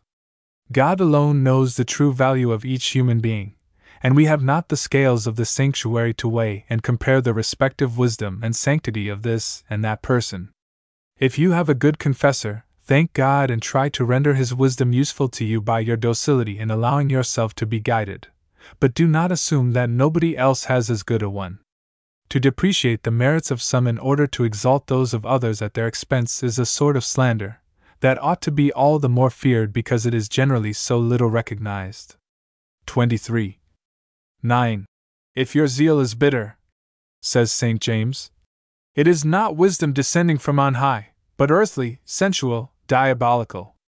twenty-four. These words of an apostle should furnish matter of reflection for those persons who, whilst making profession of piety, are so prone to irritability, so harsh and rude in their manners and language, that they might be taken for angels in church and for demons elsewhere. twenty-four. ten. The value and utility of zeal are in proportion to its tolerance and amiability. True zeal is the offspring of charity. It should, then, resemble its mother and show itself like to her in all things. Charity, says Saint Paul, is patient, is kind, is not ambitious, and seeketh not her own. twenty-five. twenty-five. Asterisk. You should not only be devout and love devotion, but you ought to make your piety useful, agreeable, and charming to everybody. The sick will like your spirituality if they are lovingly consoled by it, your family, if they find that it makes you more thoughtful of their welfare, gentler in everyday affairs, more amiable in reproving, and so on, your husband, if he sees that in proportion as your devotion increases you become more cordial and tender in your affection for him, your relations and friends, if they find you more forbearing, and more ready to comply with their wishes, should these not be contrary to God's will. Briefly, you must try as far as possible to make your devotion attractive to others. That is true zeal. Saint Francis de Sales. Asterisk. eleven. Never allow your zeal to make you overeager to correct others, says the same saint, and when you must do it, remember that the most important thing to consider is the choice of the moment. A caution deferred can be given another time. One given inopportunely is not only fruitless, but moreover paralyzes beforehand all the good that might have subsequently been done. twelve.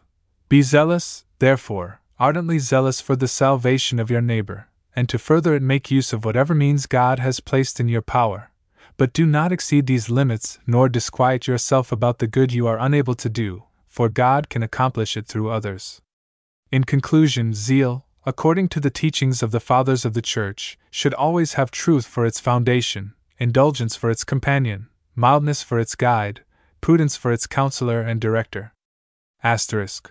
I must look upon whatever presents itself each day to be done, in the order of divine providence, as the work God wishes me to do, and apply myself to it in a manner worthy of Him, that is, with exactness and tranquility. I shall neglect nothing, be anxious about nothing, as it is dangerous either to do God's work negligently or to appropriate it to oneself through self-love and false zeal. When our actions are prompted by our own inclinations, we do them badly, and are pretentious, restless, and anxious to succeed. The glory of God is the pretext that hides the illusion. Self-love disguised as zeal grieves and frets if it cannot succeed. Oh my God! Give me the grace to be faithful in action, indifferent to success.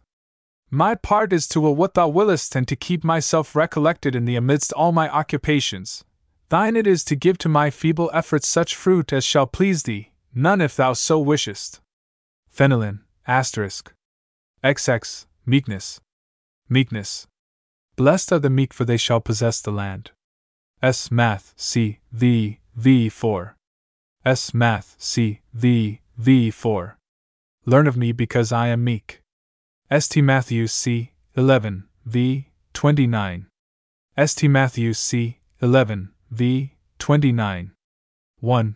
Our Lord offers us in His divine person a model of all the virtues. Meekness, however, is the one that He seems to have wished more particularly to propose for our imitation, since He said, Learn of me, for I am meek and humble of heart. two. Try, therefore, to acquire and always preserve in your soul this Christian virtue, and to make all your exterior actions correspond with it. I do not say that you should never have the slightest feeling of irritation, as that would be to expect an impossibility, but you should be attentive to repress these movements, and never yield to them voluntarily. It is natural for man to be often assailed by anger, says Saint Jerome, but it is peculiar to the Christian not to allow himself to be overcome by it. three. A Christian, says Saint Bernard, who has no one at hand who gives him occasion to suffer, should seek such a person eagerly and by him at any price, that he may have opportunity to practice meekness and patience. If you are not disposed to go to this expense, at least profit of whatever opportunities divine providence has given you gratuitously, that you may accustom yourself to the exercise of these two inestimable virtues. four. An excellent rule to follow is to make a compact with your tongue, such as Saint Francis de Sales did with his, namely, that the tongue remains silent whenever the feelings are irritated. Otherwise you will begin to speak with the sincere resolution to keep within the bounds of moderation and prudence, but you will never succeed in so doing, because the bridle once loosened you will invariably be carried farther than you wished. Reprimand from an angry man can do no good. Reproof is a moral remedy. How would it be possible for you to select and administer this remedy with discernment and prudence, when you yourself are ill and stand in need of both medicine and physician? Wait therefore until your soul is at peace, and when you have been restored to calmness you can speak advantageously. Even when it is your positive duty to administer a rebuke, defer it if possible until free from excitement, remembering that to have a salutary effect both he who gives it and he who receives it must be calm. Without this precaution the remedy will only aggravate the disease. five. When obliged to reprove the fault of another, never fail to pray that God will speak to the person's heart whilst your words are sounding in his ears. six. Observe, however, with Saint Gregory the Great and Saint Thomas, that if those it is your duty to correct abuse your mildness and considerateness, you are then justified in repressing their boldness with vigor and firmness. Speak to the fool, says the Holy Spirit, the language that his folly renders necessary, that he may not continue wise in his own eyes. twenty-six. I repeat it, reproof is a remedy, and a remedy must be chosen and proportioned according to the nature and gravity of the evil. twenty-six. twenty-one. Conversation.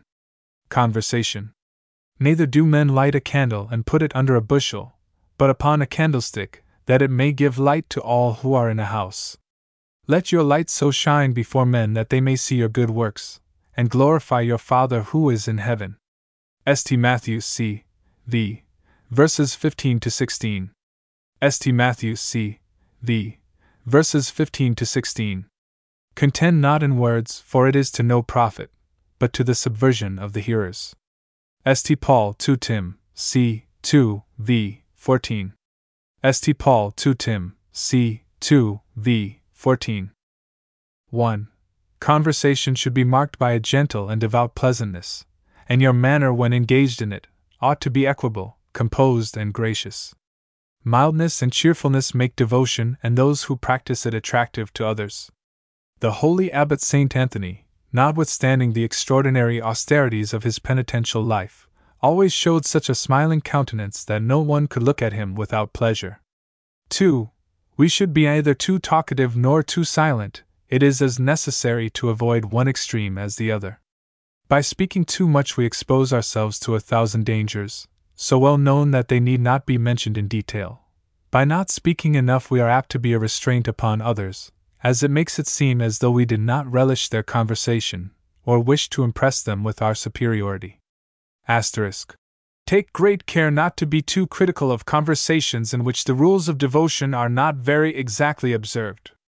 In all such matters it is necessary that charity should govern and enlighten us in order to make us accede to the wishes of our neighbor in whatever is not in any way contrary to the commandments of God. Saint Francis de Sales. Asterisk. three. Do not conclude from this that it is necessary to count your words, as it were, so as to keep your conversation within the proper limits. This would be as puerile a scruple as counting one's steps when walking. A holy spirit of liberty should dominate our conversations and serve to instill into them a gentle and moderate gaiety. four. If you hear some evil spoken of your neighbor, do not immediately become alarmed, as the matter may be true and quite public without your having been aware of it. Should you be quite certain that there is calumny or slander in the report, either because the evil told was false or exaggerated or because it was not publicly known, then, according to the place, the circumstances and your relations towards those present, say with moderation what appears most fitting to justify or excuse your neighbor. Or you may try to turn the conversation into other channels, or simply be content to show your disapprobation by an expressive silence. Remember, for the peace of your conscience, that one does not share in the sin of slander unless he gives some mark of approbation or encouragement to the person who is guilty of it. five. Do not imitate those who are scrupulous enough to imagine that charity obliges them to undertake the defense of every evil mentioned in their presence, and to become the self-appointed advocates of whoever it may be that has deserved censure. That which is really wrong cannot be justified, and no one should attempt the fruitless task. And as to the guilty, those who may do harm either through the scandal of their example or the wickedness of their doctrines, it is right that they should be shunned and openly denounced. To cry out "Wolf, wolf," says Saint Francis de Sales, is kindness to the sheep. six. The regard we owe our neighbor does not bind us to a politeness that might be construed as an approval or encouragement of his vicious habits. Hence, if it happen that you hear an equivocal jest, a witticism slurring at religion or morals, or anything else that really offends against propriety, be careful not to give, through cowardice and in spite of your conscience, any mark of approbation, were it only by one of those half-smiles that are often accorded unwillingly and afterwards regretted. Flattery, even in the eyes of the world, is one of the most debasing of falsehoods. Not even in the presence of the greatest earthly dignitaries will an honest, upright man sanction with his mouth that which he condemns in his heart. He who sacrifices to vice the rights of truth not only acts unlike a Christian, but renders himself unworthy the name of man. seven. In small social gatherings, try to make yourself agreeable to everybody present, and to show to each some little mark of attention, if you can do so without affectation. This may be done either by directly addressing the person or by making a remark that you know will give him occasion to speak of his own accord, draw him out, as the saying is. It was by the charm and urbanity of his conversation that Saint Francis de Sales prepared the way for the conversion of numbers of heretics and sinners, and by imitating him you will contribute towards making piety in the world more attractive. In regard to priests, you should always testify your respect for the sacerdotal dignity quite independently of the individual. eight. Disputes, sarcasm, bitter language, and intolerance for dissenting opinions are the scourges of conversation. nine. Although this adage comes to us from a pagan philosopher, we might profitably bear it always in mind. In conversation we should show deference to our superiors, affability to our equals, and benevolence to our inferiors. ten. Generally speaking, it is wrong for those whom God does not call to abandon the world, to seclude themselves entirely and to shun all society suited to their position in life. God, who is the source of all virtue, is likewise the author of human society. Let the wicked hide themselves if they will, their absence is no loss to the world, but good people make themselves useful merely by being seen. It is well, moreover, the world should know that in order to practice the teachings of the gospel it is not necessary to bury oneself in the desert, and that those who live for the Creator can likewise live with the creatures whom He has made according to His own image and likeness. Well, again, to show that a devout life is neither sad nor austere, but simple, sweet, and easy, that far from being for those in the world an impediment to social relations, it facilitates, perfects, and sanctifies such, that the disciples of Jesus Christ can, without becoming worldlings, live in the world, and that, in fine, the gospel is the sovereign code of perfection for persons in society, as well as for those who have renounced the world. Asterisk Fenelon, who perhaps had even greater occasion than Saint Francis de Sales to teach men of the world how to lead a Christian life in society, wrote as follows to a person at court: "You ought not to feel worried, it seems to me, in regard to those diversions in which you cannot avoid taking part. I know there are those who think it necessary that one should lament about everything, and restrain himself continually by trying to excite disgust for the amusements in which he must participate. As for me, I acknowledge that I cannot reconcile myself to this severity. I prefer something more simple, and I believe that God, too, likes it better. When amusements are innocent in themselves and we enter into them to conform to the customs of the state of life in which Providence has placed us, then I believe they are perfectly lawful. It is enough to keep within the bounds of moderation and to remember God's presence. A dry, reserved manner, conduct not thoroughly ingenuous and obliging, only serve to give a false idea of piety to men of the world who are already too much prejudiced against it, believing that a spiritual life cannot be otherwise than gloomy and morose. Asterisk. eleven. If all confessors agreed in instilling these maxims, which are as important as they are true, many persons who now keep themselves in absolute seclusion and live in a sad and dreary solitude would remain in society to the edification of their neighbor, and the great advantage of religion. The world would thus be disabused of its unjust prejudices against a devout life, and those who have embraced it. twelve. Never remain idle except during the time you have allotted to rest or recreation.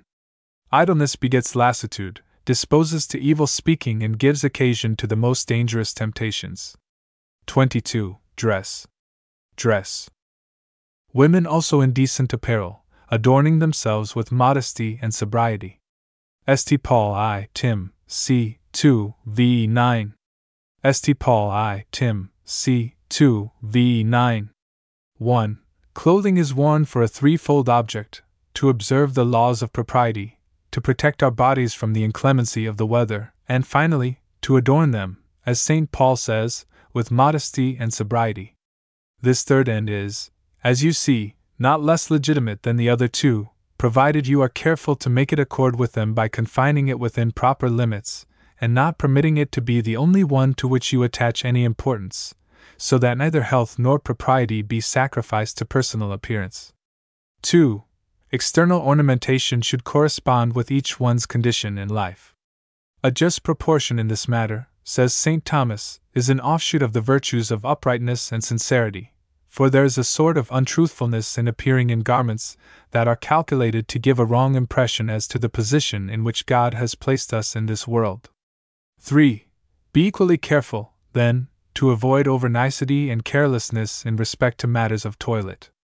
Excessive nicety sins against moderation and Christian simplicity; negligence, against the order that should govern certain externals in human society.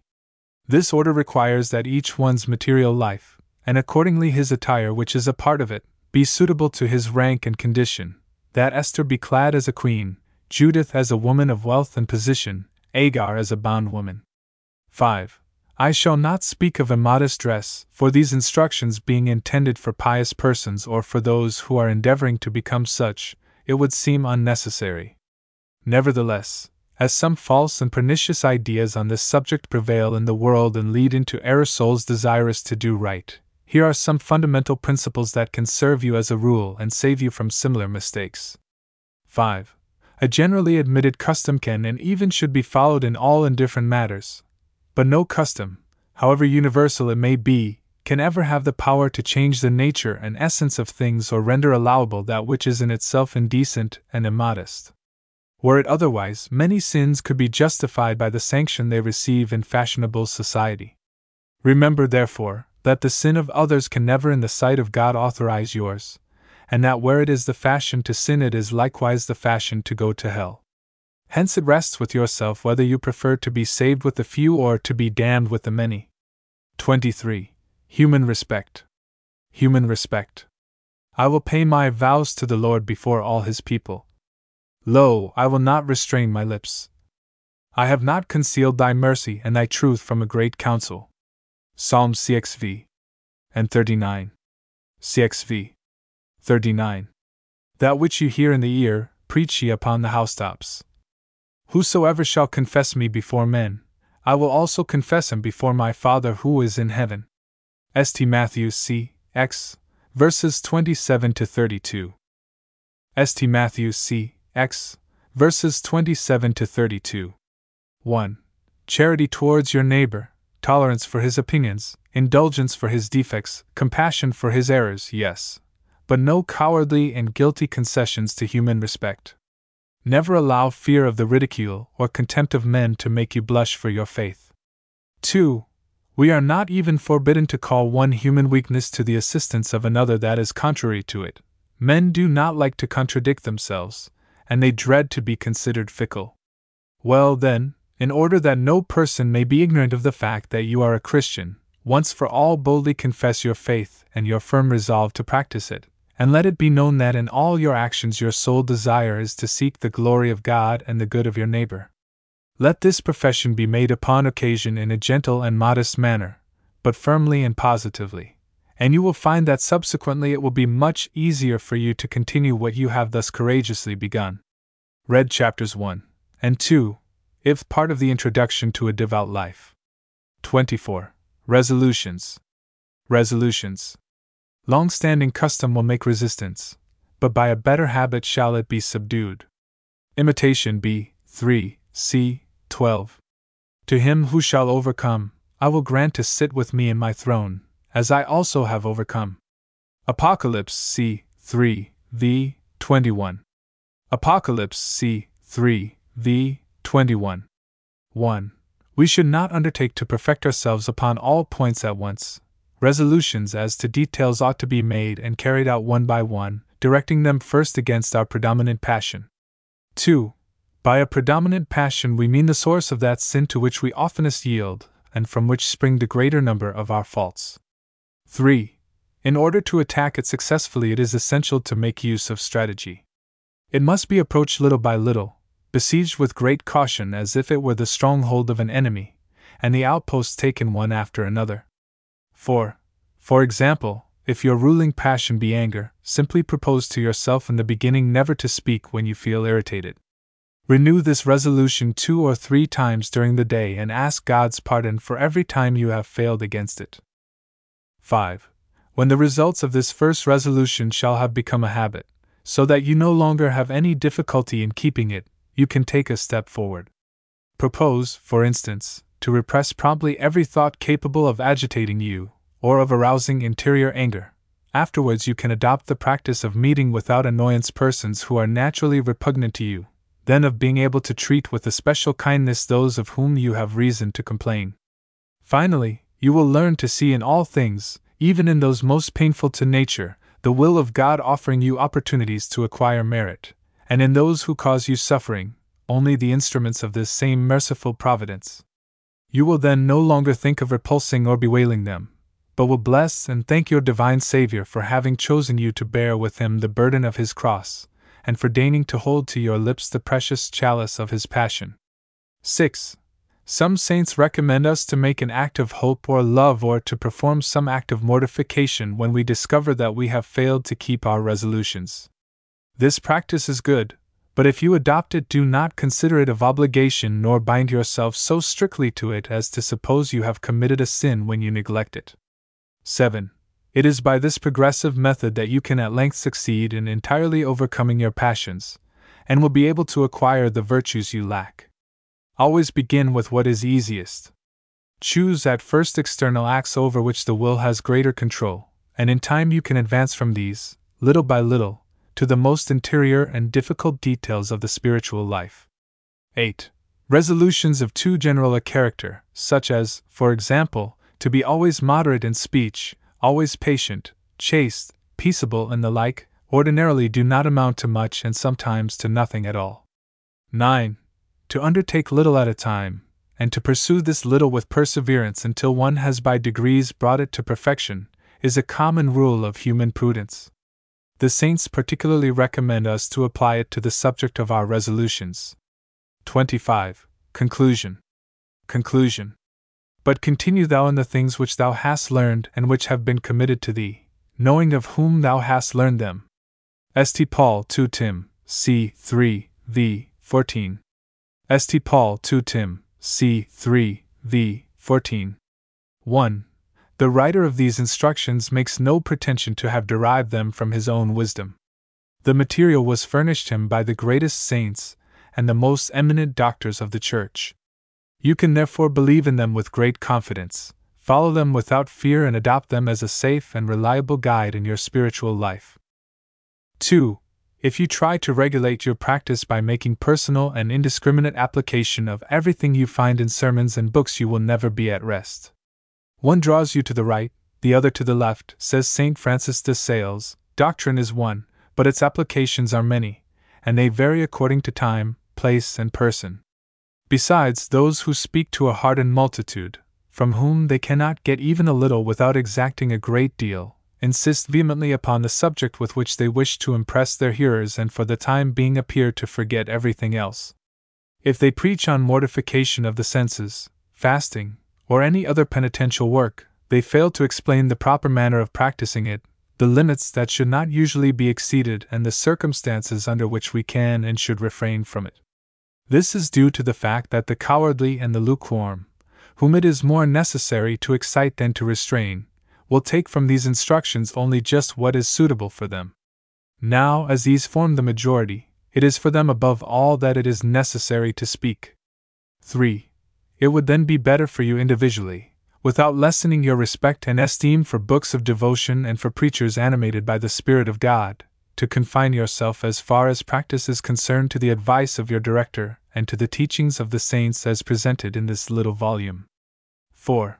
Recall what has been already said, that Saint Francis de Sales counsels you to select your spiritual guide from among ten thousand, and to allow yourself subsequently to be entirely directed by him as though he were an angel come down from heaven to conduct you there. five. Without this rule of firm and confident obedience, books and sermons and all that is said and written for the multitude will become for you a source of fatiguing inquietude, and of doubts and fears, owing to the fact that you will try to assimilate things which were not intended for you. six.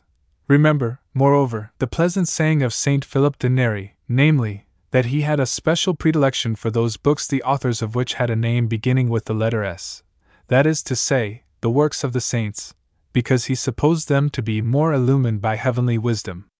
Now, in observing these instructions, you will have for guide and director not the poor sinner who has compiled them for the glory of God and the good of souls, but Saint Augustine, Saint Thomas, Saint Philip Neri, and especially Saint Francis de Sales, in whom the Church recognizes and admires such exalted sanctity, profound wisdom, and rare experience in the direction of souls. These are the three eminent qualities requisite to constitute a great doctor in the Catholic Church, and to form the safest and the most enlightened guide for those who wish to be his disciples. Additions. Final advice in regard to Holy Communion.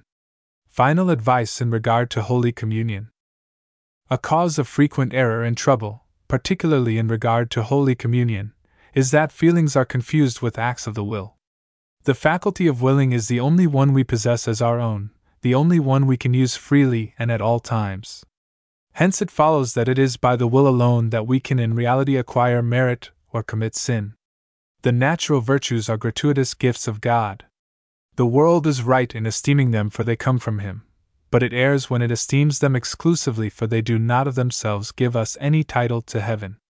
God has placed them at the disposal of our will as means to an end, and we can make a good or bad use of them just as we can of all God's other gifts. We may be deprived of these natural virtues and live by the will alone, spiritually dry and devoid of sentiment, and yet in a state of intimate union with God. This explanation is intended to reassure such persons as are disposed to feel anxious when they find nothing in their hearts to correspond with the effusions of sensible love with which books of devotion abound in the preparation for Holy Communion. These usually make the mistake of taking for granted the invariable existence of sentiment, and of addressing it exclusively. How many souls do we not see who in consequence grow alarmed about their condition, believing they are devoid of grace notwithstanding their firm will to shun sin and to please God? They should, however, not give way to anxiety, nor exhaust themselves by vain efforts to excite in their hearts a sensibility that God has not given them. When He has granted us this gift, we owe Him homage for it as for all others, but God only requires that each of His creatures should render an account of what he has received, and free will is the one thing that has been accorded indiscriminately to all men. Thus we find Saint Francis de Sales, who possessed in such a high degree sensible love of God and all the natural virtues, making this positive declaration. The greatest proof we can have in this life that we are in the grace of God is not sensible love of Him, but the firm resolution never to consent to any sin great or small. Pious persons can make use of the following prayers with profit when they are habitually or accidentally in the condition described above. They will then see how the will alone, without the aid of feeling, can produce acts of all the Christian virtues. Act of confidence. I will go unto the altar of God. P S forty-two. P S forty-two. It is obedience, O my God, that leads me to thy holy table. The tender words by which thou hast invited us would not have sufficed to draw me, for in the troubled state of my soul I cannot be sure they are addressed to me. Misery and infirmity are claims for admission to thy feasts, but nothing can dispense from the nuptial garment. Therefore when I turn my eyes on myself, after having raised them to thee, I doubt, I hesitate, I tremble. For if I go from thee I flee from life, and if I approach unworthily, to my other sins I add the crime of sacrilege. twenty-seven. But thy merciful wisdom, O my God, whilst foreseeing our every need, has foreseen all our weaknesses and has prepared helps for us against both presumption and distrust. For if thou hast not willed that, certain of thy grace, we should ever advance with the assurance of the Pharisee and say like him, I come to the altar of the Lord because I know I am just in his eyes, either hast thou permitted that a sacrament of love should become for us a torture and an unavoidable snare. I therefore obey, O my God, and in the darkness that envelopes me I wish to follow implicitly the guidance of him whom thou hast appointed to lead me to thee. I shall approach the holy table without wishing for any other warrant than the words spoken by my confessor, or rather by thee, you may receive holy communion. I accept, O my God, be it a well-merited punishment, or a salutary trial, this privation of light and sensible devotion, this coldness and distraction, which accompany me even into thy presence when all the faculties of my soul should be absorbed and confounded in sentiments of adoration and of love. Faith, hope and charity seem to be extinct in my heart, but I know that thou never withdrawest these virtues when we do not voluntarily renounce them. twenty-seven. Act of faith. Notwithstanding, then, the doubts that cross my mind, I wish to believe, O my God, and I do believe all that thy holy Church has taught me. I have not forgotten that brilliant light of faith which thou didst cause to illumine my soul in the days of mercy in order that the precious remembrance of it should serve me as support in the days of trial and temptation. Act of hope. In spite of these vague fears that seem to extinguish hope within my soul, I know that although thou art the mighty and strong God before whom the cherubim veil themselves with their wings, the just and all-seeing God who discovers blemishes in the purest souls, still thou wishest to be in the most holy sacrament only the victim whose blood effaces the sins of the world. The good shepherd who hastens after the strayed sheep and carries it tenderly and unreproachfully back to the fold. The divine mediator who comes not to judge but to save. twenty-eight. All this I know, O my God, and therefore I hope. twenty-eight. Act of love. Notwithstanding the coldness and insensibility that benumb my soul, I know that I love thee, O my God. Since my will prefers thy service to all the joys of this world, since thy grace is the sole good to which I aspire, and because I suffer so much by reason of my lack of sensible love for thee. Act of desire. No, I am not indifferent, thou knowest, O my God, that I am not indifferent to this most holy sacrament which I approach unmoved by any sensible feeling.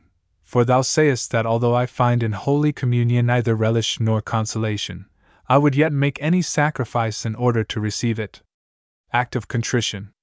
I feel neither hatred nor horror of sins to which the world does not attach shame and contempt.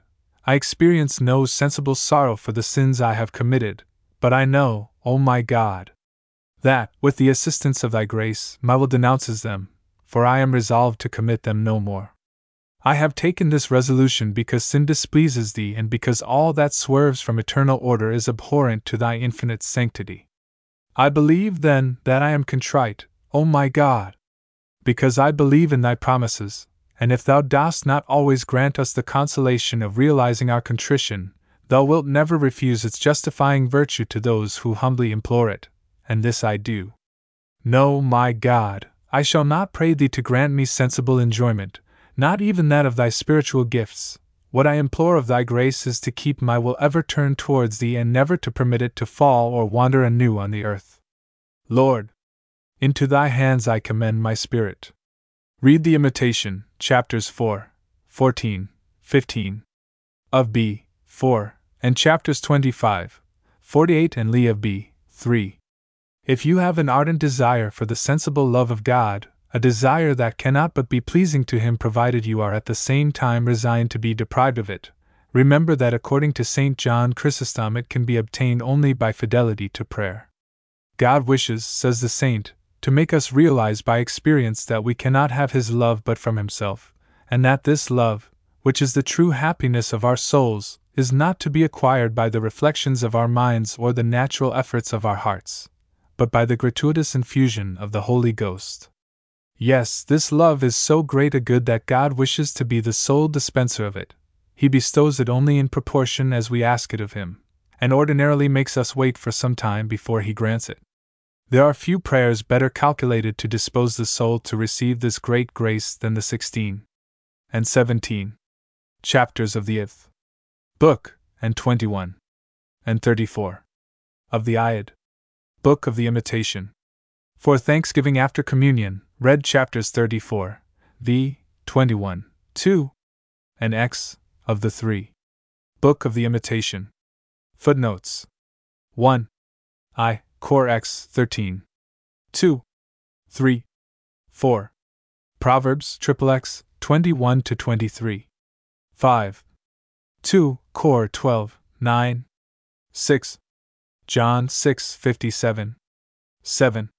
Matt eleven, twenty-eight. eight. Saint Luke C. V. verses eight to ten. nine. Luke V. thirty-two. Mark two. seventeen. Matthew nine. thirteen. ten. Epist. Saint Paul to the Hebrews. eleven. Saint Paul to the Philippians four. thirteen. twelve. Matt. X. thirty. thirteen. Matt. X. thirty. Luke twelve. seven. fourteen. three Kings C. nineteen. fifteen. Esaias. sixteen. seventeen. eighteen. Gen I. eleven. nineteen. Psalm C L five. twenty. Luke nine. fifty-four. twenty-one. Ecclesiastes three. seven. twenty-two. P S C L five. twenty-three. Saint Paul I Cor I. thirteen. twenty-four. S. James Cath. E P three. fourteen to fifteen. twenty-five. S. Paul I Cor thirteen. four to five. twenty-six.